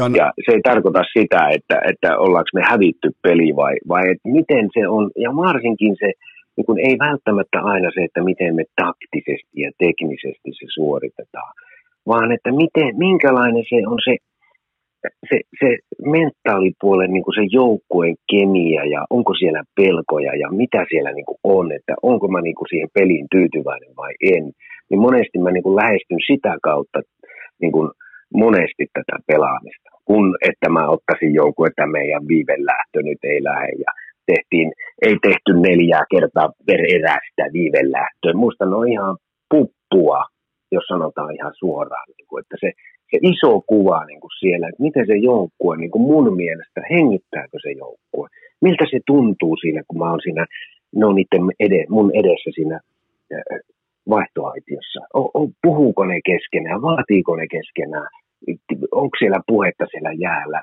miltä se niin kuin haisee, haiseeko se niin kuin, äh, niin kuin sonnilta vai eikö se haise. Jos se haisee sonnilta, niin mä oon tyytyväinen. Okay. niin kuin sieltä, sen takia No, tämä oli lyhyt selitys tuohon. Joo, mutta toi, niin, jos toiminta ei haise sonnilta, niin silloin se on no niin. way. Se, niin on, niin, silloin se, se on no way. Se on silloin Joo. hyvin yksi, ja sitten tuli tämä, toi oli muutenkin toi oli eeppinen, koska sulla oli tosi paljon siinä tunnetta, mutta kuten aina, niin päävalmentaja myös viestii joukkueelle, koska päävalmentaja tietää, että myös joukkue katsoo nämä haastattelut aika monessa tapauksessa, niin, niin tostahan Kyllä. lähti sitten mestaruusruni, että tavallaan niin kuin, vaikka se nyt kuulostaa hauskalta, just joku vaikka... No way! Niin, niin joka tapauksessa, niin, niin, ja sä heitit siihen kylkeen vielä, että 5000 people are coming to our, our house and, and we playing yeah. like a pussies, niin, niin, niin yeah. se, se, on, se, on niinku, se on viestintää, ja, ja ilmeisesti tuloksesta päätellen viesti meni perille. Meni se perille, meni. Ne on hyviä poikia, ne, ne kuitenkin niin ne, ne ottaa ja, ja pyrkii, ja niitä pitää vaan itävaltalainen on vähän erilainen kuin suomalainen, niitä pitää vähän kisutella enemmän ja et ne ei ihan heti lähde niin kuin messiin, ne, niin kuin, niillä ne arpoo ja arpoo ja arpoo, mutta kyllä me tuossa, kun nyt mä oon kolme vuotta ollut, niin kahtena vuotena niin mestaruus siinä ja no, viime vuonna se jäi kesken ton koronan, koronan takia, mutta tota, juu, se on viestintää ja se, mä harvoin viestin niin joukkueelle hirveästi sen, sen median kautta, mutta tässä tapauksessa mä, se oli suoraan joukkueelle. Toi Moni kyllä. luulee, että mä vaan heitän jotain ihan älytöntä, mutta se oli etukäteen mietitty, että se on suoraan joukkueelle. Tämä homma ei pellitä. Toi, Näin ei toimita. Toi täytyy ottaa toi ihan niin kuin sanan parreksi toi, että jos toiminta ei haise sonnilta, niin se on no way, koska se on silloin selvä jako. Se on siis, ja, ja vaikka se nyt niin, niin kuin puetaan vitsin kaapuun, mutta, mutta niin se on. Se, se, joko, niin se, on. Se, se, joko, se toiminta joko on ryhdissä, se joko on tikissä, tai sitten sitä ei ole ollenkaan. Niin, ei, siinä ei ole mitään välimallia, tiedätkö Esu? Kyllä sä tiedät sen. Et siinä ei ole. Et joko se on, ollaanko me yhdessä, kaikki on siinä. Sama päämäärä ja, ja jokainen tekee. Tai sitten me, me ei olla mitään. Se on Mä olen ihan näin. ehdottomasti sitä mieltä. Se on just näin. Tota, mulla on muutama poiminta sun, mä en koskaan päässyt tästä puhumaan, koska sä oot aina ollut niinku, aikoinaan kun mä olin vaikka mediaedustaja, sä oot totta kai ollut päävalmentaja, sä oot ollut valmentaja, niin aina on puhuttu niinku valmentajan näkökulmasta, mutta mulla on muutama poiminta sun pelaajauralta, mistä mä oon lyhyesti aina halu, halunnut keskustella, koska sä silloin itse just nimenomaan alleviivasit sitä, että minkä tyylinen pelaaja sä olit, minkälainen niinku, äh, niinku grinderi sä itse olit, niin mulla on muutama haku tuolta äh, sun uralta, niin sä olet herran jumala ohl liki piste mm. per peli pakki, niin oliko susta muuten mm. jossain, jo, jossain vaiheessa, sä oot U20 maailman mestari, sä oot mm. OHLn mestari, mä en tiedä mitä kävi Memorial Cupissa, voidaan käydä sekin läpi, mutta tota, mm-hmm. oliko, olit sä vähän niinku, olit sä jossain vaiheessa tällaisen niinku tähtipuolustajan tiellä sun urallas? Oli, ehdottomasti olin. E, ja mähän olin itse asiassa niin kuin taitava, taitava ja, ja YV-pakki ja, ja musta oli sitä karheuttakin vähän, joka kasvoi sitten myöhemmin, mutta mä ehdottomasti olin, olin niin kuin tietyllä tavalla taito, taitopuolella. Mä ihailin Reijo Ruotsalaista ja sellaisia niin kuin nuorempana Savonlinnassa ja, ja miksei myös maailmalla. Ja, mä olin, mä olin, ja olinhan mä siellä Kanadan helvetin kovassa niin kuin 80-luvun semmoisessa väkivaltajääkiekossa niin mähän olin siellä niin kuin tietyllä tavalla taitopelaaja. Mä joudun tappelemaan sen kaksi, kolme, neljä kertaa vuodessa ihan, että mä, että mä näytin valmentajalle, että mä pystyn tappelemaan turpaan ihan mä sain pääasiassa. Ne oli nimittäin niin kovia poikia siellä. Mutta ehdottomasti mä olin, mä olin taitopelaaja niin kuin silloin. E, ja, ja tota, äh, juu, OHL-mestari, maailmanmestari, OHL All Stars pakki kahtena vuonna, siellä ykkös- tai kakkososauksissa ja pakkien pistepörssin voittaja oli, oli ensimmäisenä vuonna ainakin siellä UHL. Että, ja varattu Buffalo, Buffalo Sabersia aikoinaan ja, ja semmoista, mutta en mä, mä en ole koskaan halunnut niinku tuoda tietty niitä niinku vaan, niinku teille esimerkiksi niinku esille, että mä ollut siellä ja täällä. Mun mielestä se, niinku, se, se ei kuulu siihen juttuun. Et jos joku kysyy, niin okei, mutta en, en muuten niin kuin halunnut. Mä kasvoin sitten Suomessa eh, semmoiseksi niin kuin, eh, eh, ehkä enemmän niin kuin kahden suunnan puolustajaksi, jopa oman pään puolustajaksi urani loppupuolella, että, että tota, eh, ehkä, eikä mulla sitten niin riittänyt niin kuin tapparan niin kuin kivikovaa, niin siihen siellä oli laksolat ja nummiset ja juttilat ja kaikki, niin mä olin sitten niin kuin kolmas parissa siellä Ate kanssa, kun me voitettiin Suomen mestaruus, mutta mutta mä oon nähnyt aika monta coachia, tiedätkö, ja monesta maasta olevia valmentajia. Jortikka on coachannut mua, Rane on coachannut mua, kanadalaisia coacheja, saksalaisia coacheja, tsekki coach oli Joensuussa, suomalaisia Aravirta on ollut PMA-joukkueessa, kun mä oon ollut mukana ja sitä ja tätä. Et mä oon niin nähnyt kuitenkin aika kivasti noita eri, eri paikkoja, eri jääkiekko niin kulttuuria. Toi on, tota, toi on hyvin mielenkiintoinen toi sun, nimenomaan kun sä olet vielä niin sanotusti junnu-pelaaja, niin siinä on OHL-mestaruus, siinä on U20-kultaa, siinä on ö, sun rinnalla pelaa vaikka Teppo Kivelää, Janne Ojasta, Jukka Seppo, Jari Laukkasta, Sami Valsteen ja Pekka Tirkkosta kumppaneita, ja sitten vielä Kanadamalja äh, tota, Ilmaan Tapparassa keväällä 1988, niin oliko se vähän niin kuin menestysputkea se sun, miten voi sanoa, uran, uran ensikiito? No oli, sehän oli just semmoista, niin kuin monesti meille niin kuin nuorille pelaajille voi käydä, että sä, sä niin kuin siinä kaksikymppisenä tai siinä, niin sä yhtäkkiä voitatkin aika paljon jotakin. Ja, ja, ja, ja mä, mä monesti just tuonut tämän esille, että hei jätkät, mä voitin noin kaksikymppisenä Suomen mestaruuden. Ja mitä sitten sen jälkeen? No, mä en voittanut sen jälkeen yhtään mitään. Se on niin kuin tänäkin keväänä noiden pelaajien kanssa, että tämä on nyt jätkät ainutlaatuinen tilaisuus. Voi olla, että tätä ei tule enää koskaan sun uralla eteen. Niin kuin tietyllä tavalla mulle kävi, että mä olin tapparassa sitten tapparan jälkeen, niin se oli niin kuin siinä, tiedätkö se, että, että voitit se jos, jossain jotain. No Itävallassa sitten kaksi hopeita, mutta hopeita niin. aikoinaan sitten ennen kuin mä, ennen kuin mä lopetin urani ja niin kuin kyllästyin siihen niin kuin valmistamaan itteeni ja mä olin vasta 32 tai 33 jotain semmoista. Mä niin kuin kyllästyin siihen, että valmentajia ja kaikki ja sitten hitto viekö musta tuli valmentaja. Mutta kuitenkin, tiedätkö, mä ajattelin, että tämä on ihan koiran virka, tota hommaa mä en ainakaan rupea tekemään. Ja mikä ei, Esu, mä oon 20 vuotta kohta koutsan. Tai on koutsan. Niin sä oot ollut, ja aivan älytöntä. Niin sä oot ollut parikymmentä vuotta nyt ammatissa, jota sä et ainakaan niin. ala tekemään. Niin, nimenomaan. Ky- kyllä sä oot, sä oot kyllä yhdenkaltainen epeli, että kyllä toi niinku, mutta toi niin. taas kertoo siitä, että, että sä varmaan näit sen silloin kun oli paljon vaativia coacheja, oli paljon sellaista niin kuin ehkä sen aikaista jopa niin kuin huutokoutsaamista, kaikkea tätä, niin, ja, ja valmentajilta totta kai silloin jo vaadittiin äärimmäisen kovia tuloksia, näyttöjä kaikkea. Sä varmaan ajattelit silloin nuorena kaverina, että eihän tuossa ole saatana mitään järkeä, niin sitten taas Kyllä. ton tyylisenä ihmisenä kuin sä oot, niin se kääntyikin sulle hmm haasteeksi se kääntyikin, että sä et voi olla katsomatta sitä korttia. Ja, ja onko tässä oikeassa, että siitä tuli niin kova kiihoke sulle, että se oli pakko kääntää se kortti ympäri siinä pöydällä?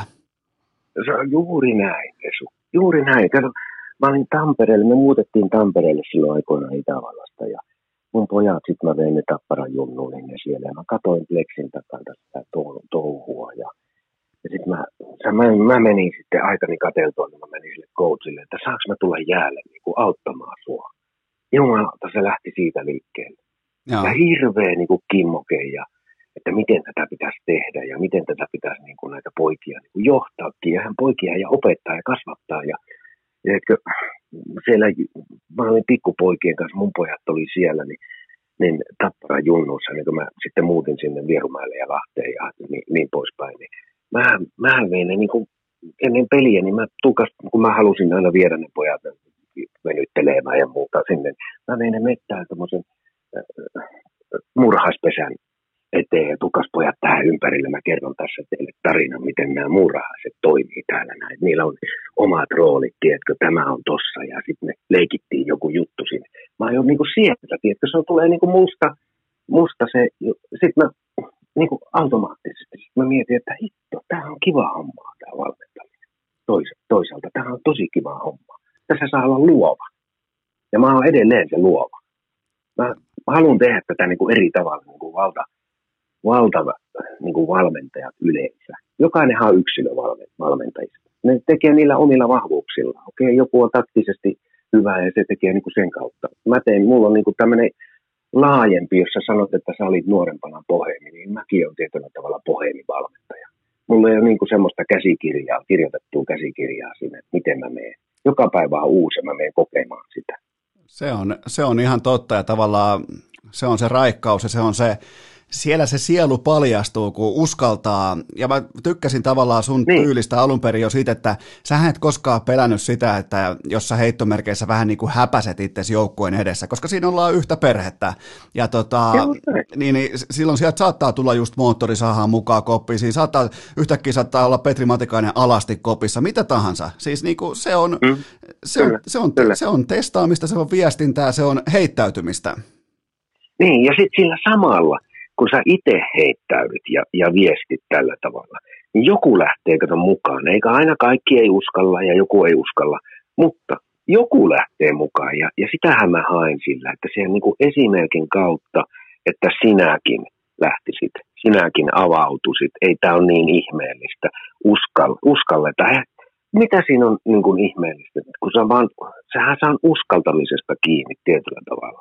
Sä oot uskaltanut lähteä nyt yksityisyrittäjäksi, sä teet näitä podcasteja ja muita, sä olit urheilulehdessä siellä ensiksi ja, ja eri, eri medioissa, mä en muista, missä sä oot kaikissa ollut, mutta sä oot uskaltanut kans heittäytyä. Tämä on helvetin kova riski niin kun lähtee yksinään toimimaan ja rakentaa tämä koko juttu. Se on ihan sama kuin se valmentaja menee sinne ja se heittäytyy.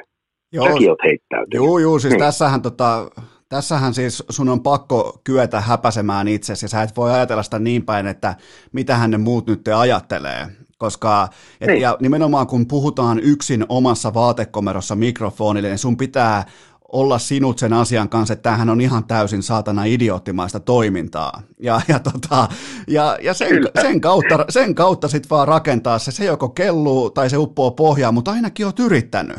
Että tota, Nimenomaan. Et, et se on, mm. et jos to, tota analogiaa vähän niin kuin rikastaa, niin siinä on paljon nimenomaan siinä äh, samanlaista liittyen valmentajuuteen, että että kun siihen uskaltaa heittäytyä, niin eihän kaikki ne suoritukset ei johda mestaruuksiin tai Hall of Fameihin tai torijuhliin, mutta kun siihen uskaltaa heittäytyä, niin ainakin tietää silloin sen, että tuli käännettyä jokainen kivi. Niin, niin kyllähän se, sekin, on, sekin on jokin itseisarvo, onko oikeassa? On, se on se, on, se, on se pääjuttu periaatteessa. Että sulla on hyvä olla sun itses kanssa. Sä oot tehnyt kaiken voitavasi okei, sä voit tehdä aina paremmin, mutta se, sehän se on se kasvujuttu. Koko jutu, edelleen koko jutun juoni on siinä, että mulla on semmoinen olo, että mä teen kaiken voitavani. Jos se tarkoittaa, että sä joudut heittäytyy jossain välissä, niin, niin se, se on sitä. Jos, ja, ja mä en niin pysty olemaan, tiedätkö, kauden jälkeen itteni kanssa, jos mä, mä en ole niin oikeasti tehnyt kaikkea mahdollista. Että ne, pelaaj, että ne pelaajat pystyisivät niin kasvamaan ja sisäistämään asioita. Ja, että niistä tulisi niin kuin voittajan luonteisia. Vähän niin kuin sitä luonnetta tietyllä tavalla valmennan enemmän kuin taktisuutta. Mä haluan, että niistä tulee voittaja, voittaja-ihmisiä tietyllä tavalla niin kuin luonteisia, myös niin kuin siviilissä sitten. Niin kuin periaatteessa susta on tullut. Niin kuin periaatteessa susta on tullut, että sulla on joku muu juttu sitten. Sä olit siellä junnuna mukana. Nyt sä oot aikuinen mies. Ja nyt sä niin kuin ymmärrät, niitä, niitä munkin juttuja ainakin vähän. Se, niin kuin, ja se, aika paljonkin. Se on, se on ihan totta, niin. se on ihan totta, mutta jos tuossa vielä niin kuin, mä, mä tiivistän sun pelaajauran nimenomaan vielä sen kautta, että se pohjusti sua ymmärryksen kautta kohti sitä elämää, mitä sä lähit sitten, nimenomaan sitä ammattia, mitä sä et ainakaan lähde harjoittamaan, niin tavallaan se haaste oli niin suuri, se kiihoke oli niin suuri, että sun oli pakko katsoa se kortti, ja tavallaan toi sun hyvin mielenkiintoinen etupainotteinen pelaajaura johdatti sut siihen pisteeseen saakka, että sen jälkeen sun alkoi todella tulisella tavalla kiinnostamaan valmentajuus siitä Vierumäelle ää, kohti valmentajuutta näin poispäin, niin mennään nyt sinne, kun sä tuut Vierumäeltä. Mennään sinne vielä kerran sinne Lahteen 2003, se on kevät. Niin mitä mietit silloin, kun sulla on pokasaha kädessä? Sä päätit silloin ihan omatoimisesti, että vittu täällä on tää pukukoppi aivan perseestä.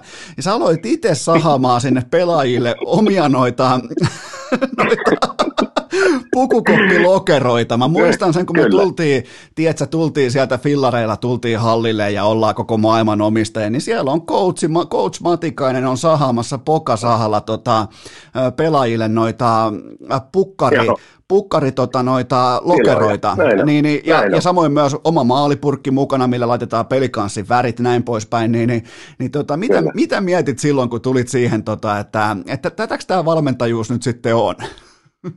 No niin, niin, nimenomaan mä mietin sitä, että mä ajattelin, että meidän pitää identiteetti rakentaa. Sitten mä menin toimitusjohtajalla käymään, mä sanoin, että hei, mä haluan rakentaa, mä haluan rakentaa tonne niin pukukoppitilat meille, kunnolliset niin kuin pukukoppitilat jätkille. Ja, ja me tehdään se itse. Ja mä kävin ostaa Felikasit piikkiin ne, ne maalit ja, ja, ja muut. Ja, ja sitten mä ajattelin, että se, sehän lähtee siitä, että me rakennetaan yhdessä itsellemme koti, jossa me ollaan, joka on helvetin vahva sitten. Se koti on vahva, se on koko meidän jutun juoni.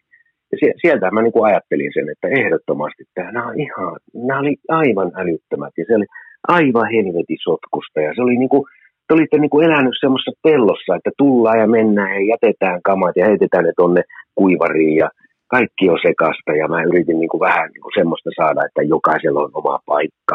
Sä oot täällä, sä oot arvostettu sulla on, sulla on purpose, niin kuin, miksi sä täällä oot, sä laitat sun kamat nätisti siihen omalle paikalle ja, ja niin poispäin ja sitä. Ja se, se kuuluu siihen kasvattamiseen, että kun kasvatetaan identiteettiä, se oli pakko tehdä, se oli aivan välttämätön.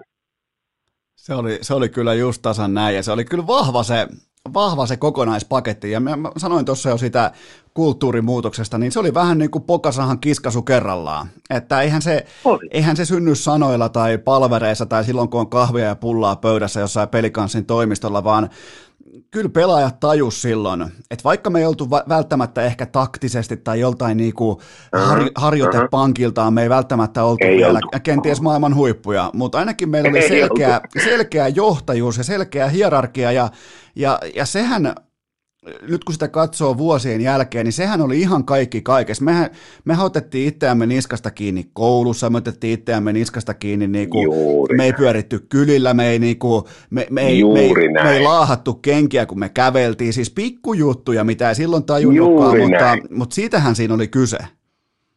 Se oli just sitä, siitä kyse. Että et kokonaisvaltainen kasvaminen ja kehittyminen ja olla ylpeä jostakin.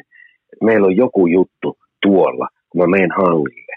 Ja, ja, ja että se kantaa, kantaa sua sitten muissakin jutuissa. Mä muistan kerran, tiedätkö, tämmöinen etiäinen tuli, kun mä, se venäläinen pelaaja oli meillä. Mä en muista nyt hänen nimeä, muistatko hänen nimensä se venäläinen, venäläinen kaveri, iso kaveri oli. Joo, muistan, ei, ei, ei, niin. ei liene tarpeellista mainita, mutta muistan kyllä. Joo, just näin, ei liene. Joo, muistan vaan, kun hän soitti mulle aamulla, että hän on kipeä.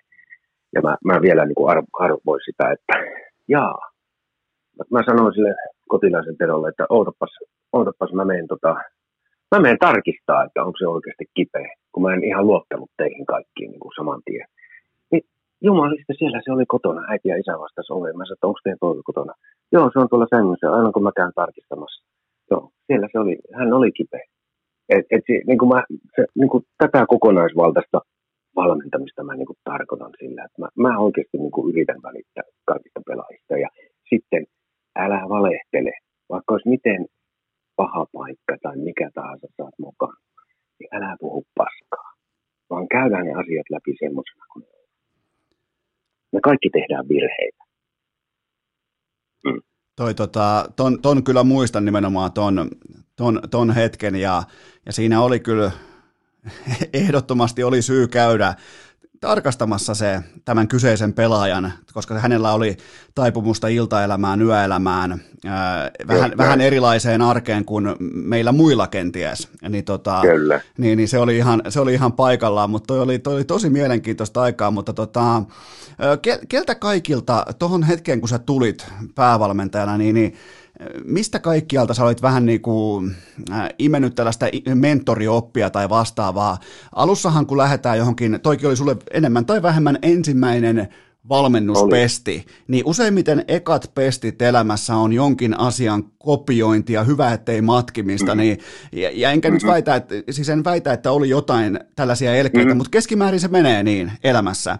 Mm. Niin, tota, menee, ke, ketä oli sulla sellaisia, ketä sä niinku tiesit, että, että tosta kun mä otan oppia, tosta kun mä otan suoria toimintamalleja, niin, niin, niin, niin, niin ne, ne luo vahvan betonimuurin sun uralle siitä jatkoon?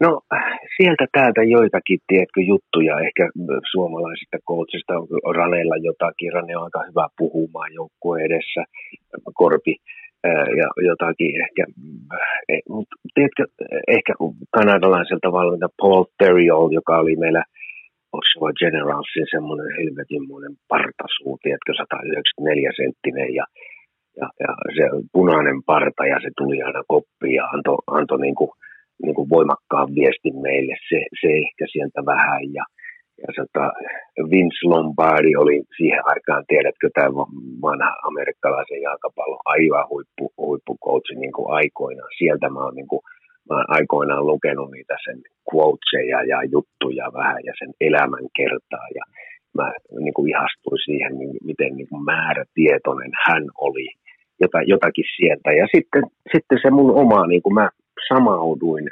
samastuin tiettyihin se Vince Lombardin juttuihin. Ja mä ajattelin, että mä oon vähän samantyyppinen kuin hän.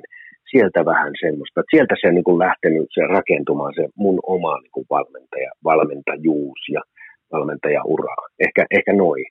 Se on, se on kyllä, niin kuin tär, mun mielestä on tärkeää löytää esikuvia, löytää sellaisia, jotka on kenties samassa ammatissa, samassa, niin kuin samassa toimintamallissa, niin on onnistunut niin, niin sieltä löytää niitä tietynlaisia niin kuin toimintatapoja, mitkä voi Kyllä. sitten voi auttaa nimenomaan heikoilla hetkillä, koska silloin kun tulee Lahteen valmentamaan jääkiekkoa, niin, niin varmaan on vain se, että edessä on heikkoja hetkiä. Se on, tota, niin. se, se on niin. ihan karu tosiasia, että siellä ei ole se, niin kuin, se mit, siellä ei ole jokereiden pelaajamateriaali, siellä ei ole IFK-junnutuotanto, siellä ei ole Bluesin junnutuotanto, vaan siellä on siellä on lahtelaisia katupoikia ja tota, niiden, kanssa, niiden niin. kanssa pitää tulla, tulla toimeen ja niiden Toime. kanssa pitää pystyä mm. niin kuin operoimaan. Ihan totta, ihan totta. Joo, lahtelainen identiteetti vieläkin, se on vieläkään tarpeeksi selkeä. Se on kyllä me kovasti mennyt eteenpäin, mutta silloin se oli aivan retuperällä. Että se liikajoukkue oli aivan erittäin vaatimaton ja, ja si, siihen, siihen näin, mitä se olisi voinut olla. Ja, ja, ja ne, se, siis koko seura oli semmoisessa myllerystilassa ja kukaan ei oikein johtanut sitä. Kosonen, kun siellä oli, oli GM ja, ja hän oli niin kuin väsynyt ja, ja, ja siellä oli, ei ollut niin kuin mitään, niin mä, mähän niin kuin pitelin teitä niin kuin tietyllä tavalla niin kuin pidellään, että hei, mulla on rough diamond tässä niin kuin, ja mä haluan niin kuin, sitä niin kuin kiilottaa, että me kiilotetaan yhdessä sitä. Ja mähän niin kuin taisin kieltää teidän vähän niin katsomassa liikajoukkueen reenejäkin, kun siellä oli, siellä oli Petteri Sihvonen ja Hirppa oli siellä muistaakseni, ja mun mielestä se toiminta ei ollut semmoista, että kun se valmentaja piirtää taululle, niin yksi lämin tuolla toisessa päässä, niin ei, ei se ihan niin kuin, tiedätkö, mun arvomaailmaan mennyt. Joo, ei se sen, takia tota... mä niin kuin kiel, sen takia mä kielsin sen. Yksi istui tuolla ja joku jutteli jollekin ja Petteri, siirsi, Petteri piirsi taululle jotakin. Mutta mitä helvettiä tämä nyt on? Toi on tuolla, toi on tuolla ja Petteri käy läpi tuossa, eikä mä halua arvostella ketään se ei ole tässä se juttu, mutta sen takia mä kielsin sen. Sen takia me, meillä ei tehdä näin. Sen, niin. takia, sen takia me mentikin katsomaan ihan suosiolla taitoluistelijoiden harjoituksia. Just näin. me, me, to, me, siinä oli joku toinenkin. me, me, me toimittiin eri syistä, mutta kuitenkin oikein. Kyllä, niin teitte. Hyvä, sä olit, tota, sä olit, se, kaikki tapahtui sen jälkeen aika nopeasti. Sä otit niinku selkeän otteen. Ylipäätään voisi melkein sanoa jopa, että koko pelikansista oli tietynlainen tällainen petutyyppinen kulttuurimuutos ja sen jälkeen sitten meidän kauden jälkeen niin, niin kriisi pelikanssin penkin taakse, niin miten se kaikki tapahtui? Miten susta tuli yhtäkkiä pelikanssin päävalmentaja?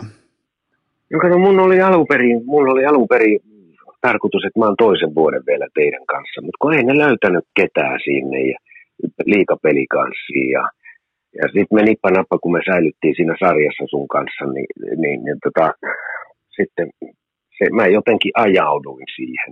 Meillä ei ollut niin kuin siihen ehkä jotakin muita vaihtoehtoja. Miten ja tota... kyllähän se nyt oli, niin. kyllähän se oli aivan hirvittävän kova, niin kuin, kova tota, kausi, se seuraava kausi. Aivan hirvittävän kova, kun siellä ei ollut mitään. Miten sä nyt melkein näin niin kuin 17 vuoden, 16 vuoden jälkeen katsot asiaa, niin, niin olitko sä miltään osin valmis liika, liika päävalmentajaksi? No, olin ja en. Että, että ehkä enkin siitä ominaisuuksista se sitkeys, mikä on mun yksi tärkeimpiä ominaisuuksia, niin kantoi mut sen kauden läpi. Ja se, se, että mä pidin kiinni niistä omista ää, asioista, mitkä pitää olla, mitkä pitää, eli pitää niin kuin pelata täysillä ja yrittää täysillä ja, ja, ja tietyt jutut. Ja tietenkin taktisesti se on aina sitten, eihän me mitään muuta kuin puolustettiin eihän me, ei meillä hyökkäyspeliä siihen aikaan ollut ollenkaan. Sipattiin kiekko ulos ja taas puolustettiin. Ja pääasin räppiä. Eikä mitään muuta. Ja yksi kolme ykköstä. Ja, ja, oli, oli, niin. Niin ja vielä joka, mitään muuta. Niin ja joka ilta niin. vielä eri pelaajilla. Siellä oli 36 jo. eri pelaajaa Askissa. Joo. Joka ir, joo, näin on. Jätkiä tuli ja meni ja se oli tota aikamoista kaaosta. Tämä organisaation tila oli aivan hirvittävä. Jouluna en tiennyt, että jatketaanko kausi loppuun ja ja oli sitä ja tätä. Tiedätkö, se, se, mut jätet, mun, muthan jätettiin niin kuin aivan yksin siihen, mutta vaan, se oli ehkä mun kovin ö, koulu koko tässä, tässä valmentajuudessa, että mä, mä, mä sel, selvisin siitä kaudesta niin kuin sillä lailla suht ok, niin kuin puhtaan paperiin, jopa jätket kävi kauden jälkeen sanomassa, että, että aika kova jätkä on, pystyy niin tämän jotenkin niin kuin viemään maan. Eihän siinä, ei siinä ollut mitään järkeä. Mutta se, tota, se siinä on, mä opin aika paljon. Se oli, ja siedin, si, sietämään, sietämään pahoja päiviä, koska niitä ei ollut mitään muuta kuin pahoja päiviä. Yksi päivä kuukaudessa oli hyvä päivä, kaikki muut oli pahoja päiviä. Se, ka, ka, se, se 2004-2005 oli vähän niin kuin tällainen eh, nykypäivän valossa voisi sanoa jopa pandemia ilman koronaa, Elikkä, ja nimenomaan yhdessä joukkueessa. Tota, eli se, se suurin niin kuin, virus, mikä siellä pelikanssissa oli, se oli osaamattomuus. Se oli siis, niin se, oli. se oli ihan puuhastelua. Et me haltiin, me ajunut, vaikka me ei pärjätty, niin meillä oli ainakin selkeä silloin sun tuoma tietynlainen, tietynlainen kulttuuri tai sellainen niin kuin selkeä mm-hmm. suunta, johon marssitaan, mutta kun katsoo sitä liikan perseilyä, joka alkaa tietenkin aina sieltä ihan huipulta, sieltä katolta, niin tota, ei, eihän sitä voinut sanoa ammattilaisurheiluksi. Että tota, kun sitä oikein voi. miettii jälkikäteen, että, että kun pitäisi pystyä ammentamaan esimerkkiä nuorena pelaajana siitä omasta edustusjoukkueesta, niin mehän katsottiin aivan täysin vääriä pelaajia. Niin kuin, varsinkin se Sihvosen kausi se kaikki, niin, niin mehän käytiin ihan Kyllä. väärissä peleissä. Eihän meillä ollut minkään näköistä niin kuin esikuvaa hahmoa, ketä me voidaan oikeasti Ei. miettiä, että hei, tos menee muuten ammattilainen. Ei, juuri näin. Ja sen takia mä olin niin, kuin niin mä en halunnut, että te kävisitte peleissä, ettekä missään, koska siellä ei ollut mi- vain huonoja esimerkkejä tuli koko ajan teidän silmiä eteen. Ai noin, noin tekee noin, ai, ai, ai toi, oi, selkä on pystyssä tuossa, aa, aa, ei toi välitä, toi lähti vaihtoon, kun ne pitäisi puolustaa, niin aa, se lähtikin livahti tuosta vaihtoon ja joku muu otti miinukset. Ja se oli niin kuin täynnä sitä mun mielestä. Se oli niin kuin valtavan kova setti, tiedätkö, se itse asiassa koko kaksi vuotta niin kuin siinä, että että tämmöisessä tilassa kuin tämä on, niin, niin jotakin mä sain niin kuin pientä aikaa sinne ajunnuihin varsinkin. Ja sitten liika nyt sieltä sitten vuosien mittaan se pikkuhiljaa parani siitä. Nyt se on paljon paremmalla mallilla. Pakko, pakko kysyä, kun sait, vielä, niin kun sait liikatasolla ruukien päävalmentaja, niin, niin miltä se näytti, kun pelikanssin sosiaalisiin tiloihin saapuu herran nimeltä Sean Avery? Tota, tu, tu, tu, kerro, kerropa sun suosikkitarina liittyen tähän todella äh, erikoiseen jääkiekkopersonaan, joka siihen aikaan nautti jonkin, mun mielestä ihan jopa niin kuin ansaittua NHL-tähden statusta, niin, niin kerropas mulle vähän minkälaisesta kaverista oli kyse. No kyllä se oli aika muista. Aika muista, kun se tuli semmoinen musta huppari päällä, päässä, pää, päällä ja, tota, ja, ja huppu oli vielä laitettu tähän pää, pään päälle ja, ja tota, lippis siellä alla. Ja tuntui, että se niinku, ei pystynyt niinku oikein, sitä ei niinku pystynyt oikein kohtaamaan, että se oli niinku niin, jotenkin niin ylpeä. Ja, ja, ja, ja sehän oli jäällä sitten, se oli ihan mieletön pelaaja, niin nopea ja voimakas ja nopeat ne kaikki kädet ja jalat ja kaikki, että tota, hän tuli niin kuin tietyllä tavalla niin kuin aivan väärään paikkaan, väärään organisaatioon. Hän olisi pitänyt mennä IFK tai johonkin. Missä. Ja sitten mä huomasin, että hän kävi yössä koko ajan. Hän kävi pelaamassa pelit ja lähti yöhön. Ja, ja eihän sitä kestänyt viikkoakaan, kun hän oli hävinnyt siitä. Ei ilman mitään, ilman mitään. Y- yksi aamu, yksi aamu mä pidin siinä palaveria, mä missä, missä tota Avery on? Ei me tiedetä. Se on, me tiedetä.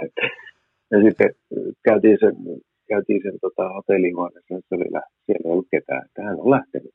Okei. Okay. Ja, ja, ja hän, hän, hän, hän sanoi, niin kuin antoi ymmärtää mulle, että nämä pelaajat on liian huonoja hänelle, että, että nämä, nämä heittää vaan kiekkoon päätyy ja vähän niin kuin myöskin mulle, että eikö me pelata niin kuin kiekon kanssa. Mä että niin, no, se on tämmöinen joukkue, että, että emme voida oikein niin kuin hienoa hyökkäyspeliäkään yrittää tässä pelata. Ehkä olisi pitänyt yrittää, alusta asti, mutta tota, e, erikoinen kaveri. En saanut mitään, mitään tota, ää, sain otteen häneen, häneen, mutta hän ei antanut mitään takaisin. Että hän oli visitillä vaan ja hävisi sitten saman tien.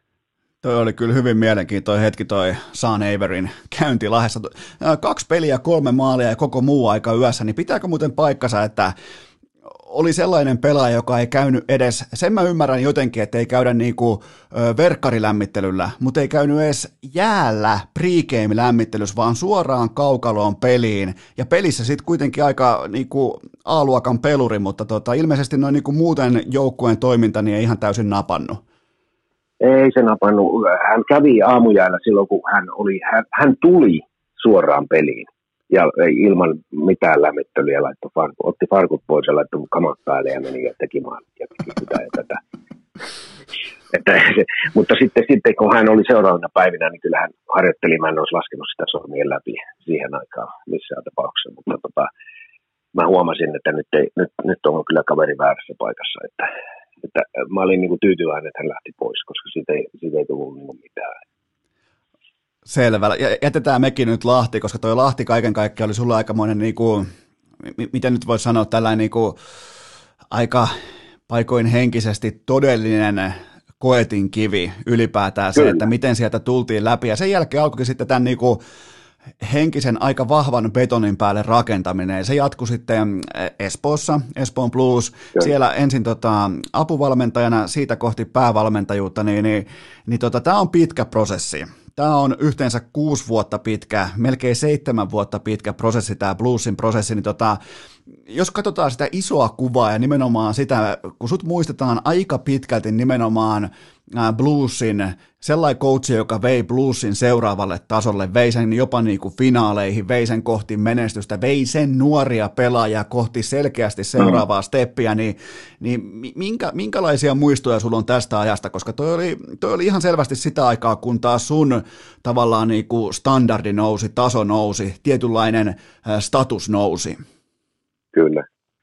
Joo, se valmisti hyvin mua se Lahden, Lahden tota, kahden vuoden kova koulu tuohon noin. Ja siinä oli kake, kake ensiksi, mä olin hänelle apu, apurina siinä. Ja, ja sitten mä sain sen jälkeen niin kuin kaikki, ne, äh, kaikki sen luovuuden ja kaiken sen voiton tahdon ja, ja kaiken sen, niin tota, mä sain kä- lähdin niin kuin sille tielle ja meillä oli lahjakkaita nuoria. Meillä, mä rakastin sitä aikaa, rakastan edelleen sitä aikaa, kun mä sain niin sain niin kuin coachata niitä. Meillä oli hyvä, hyvä valmennustiimi siinä ja, ja mä sain niin kuin, se oli, jätkätkin vielä muistelee sitä edelleen, niin kuin moni, moni pelaaja sanoi, että se on parasta, hänen uransa parasta aikaa, että mitä kaikkea. Meillä oli niin kuin mukavaa ja sitten se oli vaativaa.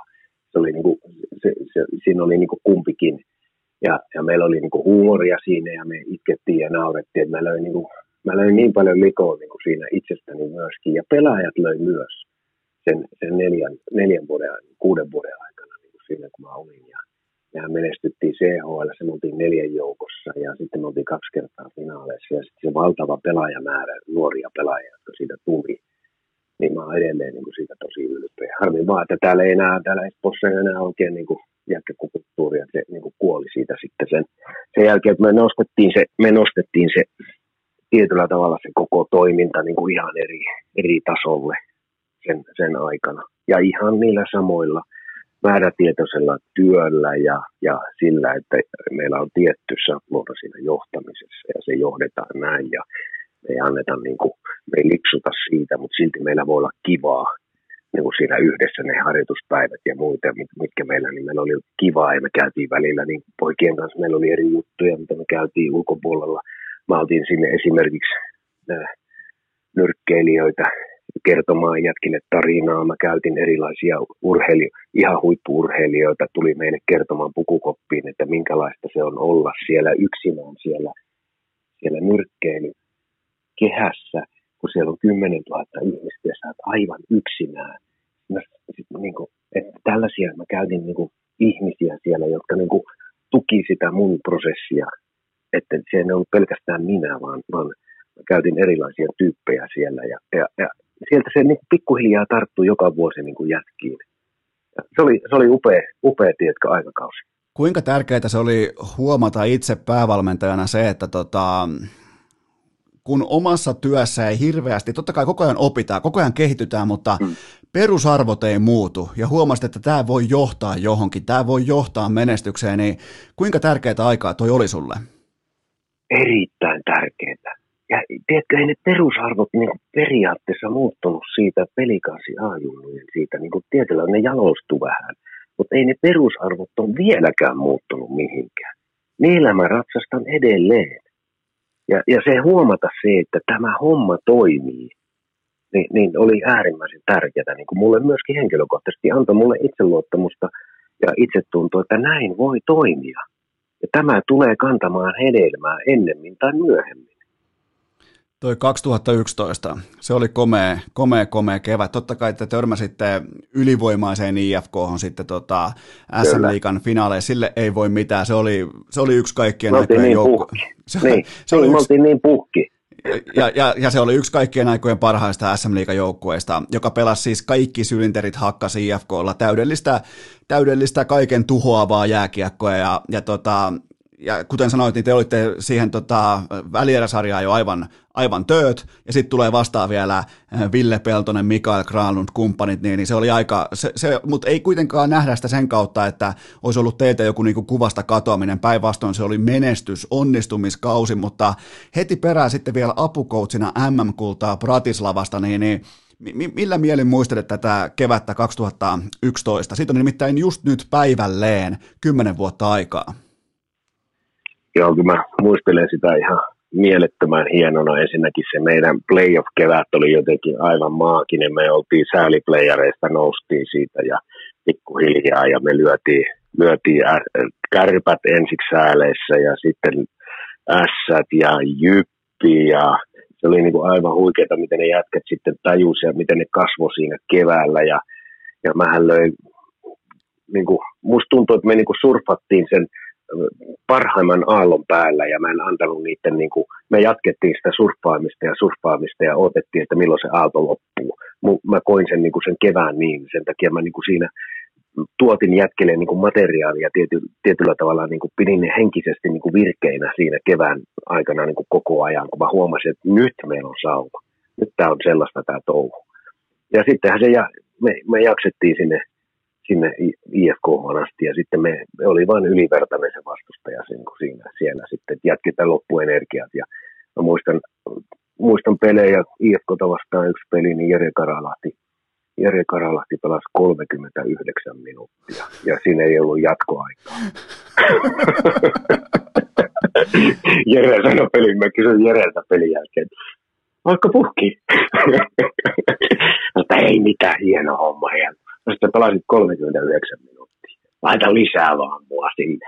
Herra Jumala. 30, toihan olisi melkein... Se oli, tota, joo, se, oli, se oli aivan huikeeta. Se, se kaveri oli kyllä, se oli, se oli huikea jätkä. Mä tykkäsin, mä tykkäsin niin paljon siitä Jerestä, kun hän ei enää ollut kupilla eikä käynyt missään. Hän oli urheilija ja me, meille jäi hito hyvä suhde. Että mä käytin sitä Jereä monesti sinne, että mä ootin tuolla hallin ulkopuolella, tai ootin oven ulkopuolella aamulla, milloin se tulee sitten se tuli Heiskasen Sanen kanssa yhdessä ja sitten me oltiin Saneen ja sen Jereen siihen. Että hei tänään kun mä pidän palaverin, niin tässä vaiheessa Jere, niin sano sä näin. Että mä käytin niin kuin sitä, käytin sen, sen sitä arvovaltaa niin kuin tuke, tukeakseen niin kuin mun ja meidän niin kuin yhteistä toimintaa. Ja Jere sanoi, että okei, sä haluat, että mä niin kuin siinä sitten sanon. Ja mä että juu, sano siinä. Ja, ja sehän, sehän niin kuin johti sitä pukuhuonetta niin kuin helvetin hienosti. Ja jätkät oli aina saunassa harjoitusten jälkeen, niin siellähän niitä jätkiä mä laskin, niin ne oli kaikki niin kuin sinne Jereen ympärille. Ja Jere kertoi kato elämäntarinaa siinä sitten niille. Ja, ne, ja, sit, ja se Jere tuki niin kuin mun sitä toimintaa ihan älyttömän hyvin. Ja mä niin kuin annoin sitten Jereen olla sellainen kuin se on. Ja, ja se, se, se, se onnistui ihan älyttömän hyvin. Ja tietenkin siitä sitten mentiin maailmanmestaruuteen, että miten se voikin olla aina, että, että monta vuotta ei mitään ja sitten yhtäkkiä yhtäkkiä sitten tulee mestaruus ja tulee hopea niin kuin yhtä aikaa ja tuntuu, että nyt taas niin kuin kaksi tuplamestaruutta tähän ja jotenkin ne niin kuin tuntuu, että se menee aina niin kuin semmoisissa jaksoissa se homma. Miten tota... Se oli huikeet, huikeeta se 2011 kevät MM-kisatkin. Mä, mä palaan vielä yhden askeleen taaksepäin. Mä otan kiinni tuohon Karalahteen ja siihen, että hänhän oli tohon aikaan jo totta kai niin kuin ihan jopa niin kuin suomalaisen tällaisen sekä urheilun että viihdebisneksen legenda. Ihan siis jokainen mm. suomalainen tietää, kuka on Jere Karalahti. Niin miten päävalmentaja verrattain olit siihen aikaan vielä verrattain aika nuori päävalmentaja, niin mm. miten mm. luodaan suhde heittomerkeissä itseä isompaan legendaan siinä tilanteessa, että siitä syntyy nimenomaan tollai luottamussuhde, joka toimii muun muassa vaikka tuollaisena niin kuin viestintävälineenä, johtajuusvälineenä, mm-hmm. ää, niin kuin terveenä mm-hmm. johtajuuskapasiteettina pukukopissa, niin miten mm-hmm. sellainen suhde rakennetaan? No niin, palataan nyt ensiksi siihen, siihen aloituspalaveriin. se, sun pitää saada se, se, se yksittäinen pelaaja motivoiduksi. Että se näkee, että oho, että onpa toi niin kuin kova jätkä, että se uskaltaa. Ja sitten sun pitää olla sille niin kuin tietyllä tavalla tiukka ja rehellinen ja hitorehellinen. Ja, sitten toisaalta sun pitää antaa, kun se jotain sanoo, niin sä anna, annat sille, sille niin kuin tietyllä tavalla vähän vapauksia ja sitten sä otat niitä pois. Meillähän oli esimerkiksi siellä talven aikana tuli tilanteita, että mä en ole ollenkaan tyytyväinen Jere, miten se pelaa. Ja just, just ennen playoffeja mä pidin palaverin, mä kävin joka jätkän läpi. Minä kävin joka jätkän läpi. Ne oli syksyllä laittanut mulle omat tavoitteet ja mä kaivoin sen paperiksi, joka jätkän paperit sieltä.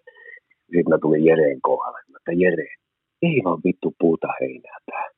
Mä en ole ollenkaan tyytyväinen. Sä oot kirjoittanut tänne tätä ja tätä. Mä en ollenkaan sitä. Mitä sä oikein, mä, nous, mä, mä toin sut tänne ja nytkö sä kyykkäät tässä suoraan joukkueeseen. Jere katsoi mua silmiin ja sanoi, että hei, coachi hei, älä välitä. Mä näytän sulle playoffeissa. Ja se näytti mulle playoffeissa. Se, eihän se ole sen kummempaa kuin, että sun pitää niin kuin olla tarpeeksi niin kuin avoin niin kuin ihminen ja tarpeeksi kiinnostava sitä kohtaa. Ja sitten mun pitää niin kuin pystyä antaa hänelle niin kuin tietyllä tavalla semmoisia vapauksia, että hän innostuu siitä. Hän rupesi koutsaamaan. Oli päiviä, että me oltiin reissussa – Mä sanoin Lapelle, että me ei mennä jäälle ollenkaan. Jere vetää reenit. Oho. Jere vetää, reenit. Jere vetää reenit. Välipäivän reenit. 30 minuutin reenit. Mä sanoin Jerelle ja Sanelle, että te vedätte reenit. Me mennään katsomaan. Ja, ja tää, tämähän on sitä. Sä annat sille, sä annat sille valtaa, mutta sä katsot, että se ei käytä sitä valtaa väärin. Vaan että se käyttää sen vallan oikein. Et, et se, se, että me ollaan koko ajan, niin kuin mä soittelin sille kotiin ja sanoin, koko ajan pidin niin kuin siinä sitä, niin kuin siinä koko ajan tuossa vierellä ja kerroin sille asioita etukäteen ja mä, mä pidin sitä arvossa, niin hän piti minua arvossa. Näin se menee. Näin, näin se rakennettiin. Näin niin. se menee ja näin se, mutta se jotenkin niin kuin, hieno kuulla se prosessi nimenomaan se, että sun sanoin ja sun niin kuin esimerkkein, että minkä kautta se rakennettiin, niin tämä on, niin kuin, tämä on meille kaikille Kyllä. oppia. Tämä on, tämä on ihan suoraan printattavissa normaaliin elämään, koska työyhteisöissä on erilaisia ihmisiä hyvin paljon. Niin, niin se lähestyminen, Kyllä. se niin kuin vallan antaminen ja siitä huolen pitäminen, niin, niin siinä on aina tietty mm. korrelaatiosuhde. On, niin on. Tai että sä laitat, tiedät, sä laitat sen Jeren ja Sanen sinne pitäkää pelipalaveri. Te pidätte pelipalaveri. Sitten kun ne pitää sen pelipalaverin, ne tietää etukäteen, kun ne on briefattu, ne tietää, mitä, mitä mä haluan. Niin nehän toistaa sitä samaa. Se on paljon, paljon voimakkaampi se viesti, kun se tulee siltä Jereltä, että hei jätkät muuten, me pelataan tänään näin. Kun että siihen päävalmentaja tai joku apuvalmentaja sanoisi. Niin nehän katsoo sitä, että jo, Jere sanoo näin, niin mehän tehdään niin. Näin, nä, siis näinhän se menee, mutta se, se ei saa mennä yli, eikä saa, se, se ei saa jäädä ali. Et siinähän se, se balanssin etsiminen ja se havainnoiminen niin päävalmentajana on se juttu siinä, kun sulla on joku tommonen pelaaja. Ai ai, hienoa, hienoa tota, tekstiä bluesin ajoilta, mutta otetaan vielä tuohon toi MM-kulta. Kukaan ei sitä sinällään erikseen odottanut. Osa siitä osasi jo haaveilla, mutta mikä oli sellainen kohta siellä turnauksessa, että sä ajattelit, että kyllä, tämä on se joukkue, tämä on se hetki, tämä ei tule kaatumaan? Kun me voitettiin Norja, niin hassulta kuin se voi kuulostaakin, niin kun me voitettiin Norja ja meillä oli vähän siinä tiimissäkin pientä niin nokkapokkaa niin keskenään oli ja me pyydeltiin sitten anteeksi siinä ja selvitettiin ne hommat, niin sitten on varmaan kuullutkin, ei tarvitse siihen edes palata joukkueessa sen ja, Norjan pelin jälkeen. Me oltiin häviöllä Norjaa vastaan muistaakseni 3-1 tai jotain ja selvittiin siitä jotenkin 4-3 jatkoajalla Tarankkarilla tai jossain me voitettiin se ja sitten me käytiin se läpi ja pukuhuoneessa se, sen jälkeen tämä episodi ja, ja tota, mä olin vähän siinä vaihtoehtojen takana sitten sanoin pelin aikana niin kuin aika kovastikin ja, ja tota, se oli nimittäin pakko sanoa, kun Mikko Koivu ja Tuomo Ruutu niin katsoi mua silmiin ja sanoi, että toimi. siinä oli jotain tehtävää. Siinä ei ollut niin kahta sanaa. Mutta joka tapauksessa Norjan jälkeen sitten, sitten se aukesi, se, se koko paketti niin aukesi, aukesi ja siitä tuli, tuli hirveästi voimaa sille joukkueelle ja itseluottamusta ja itsetuntoa. Ja,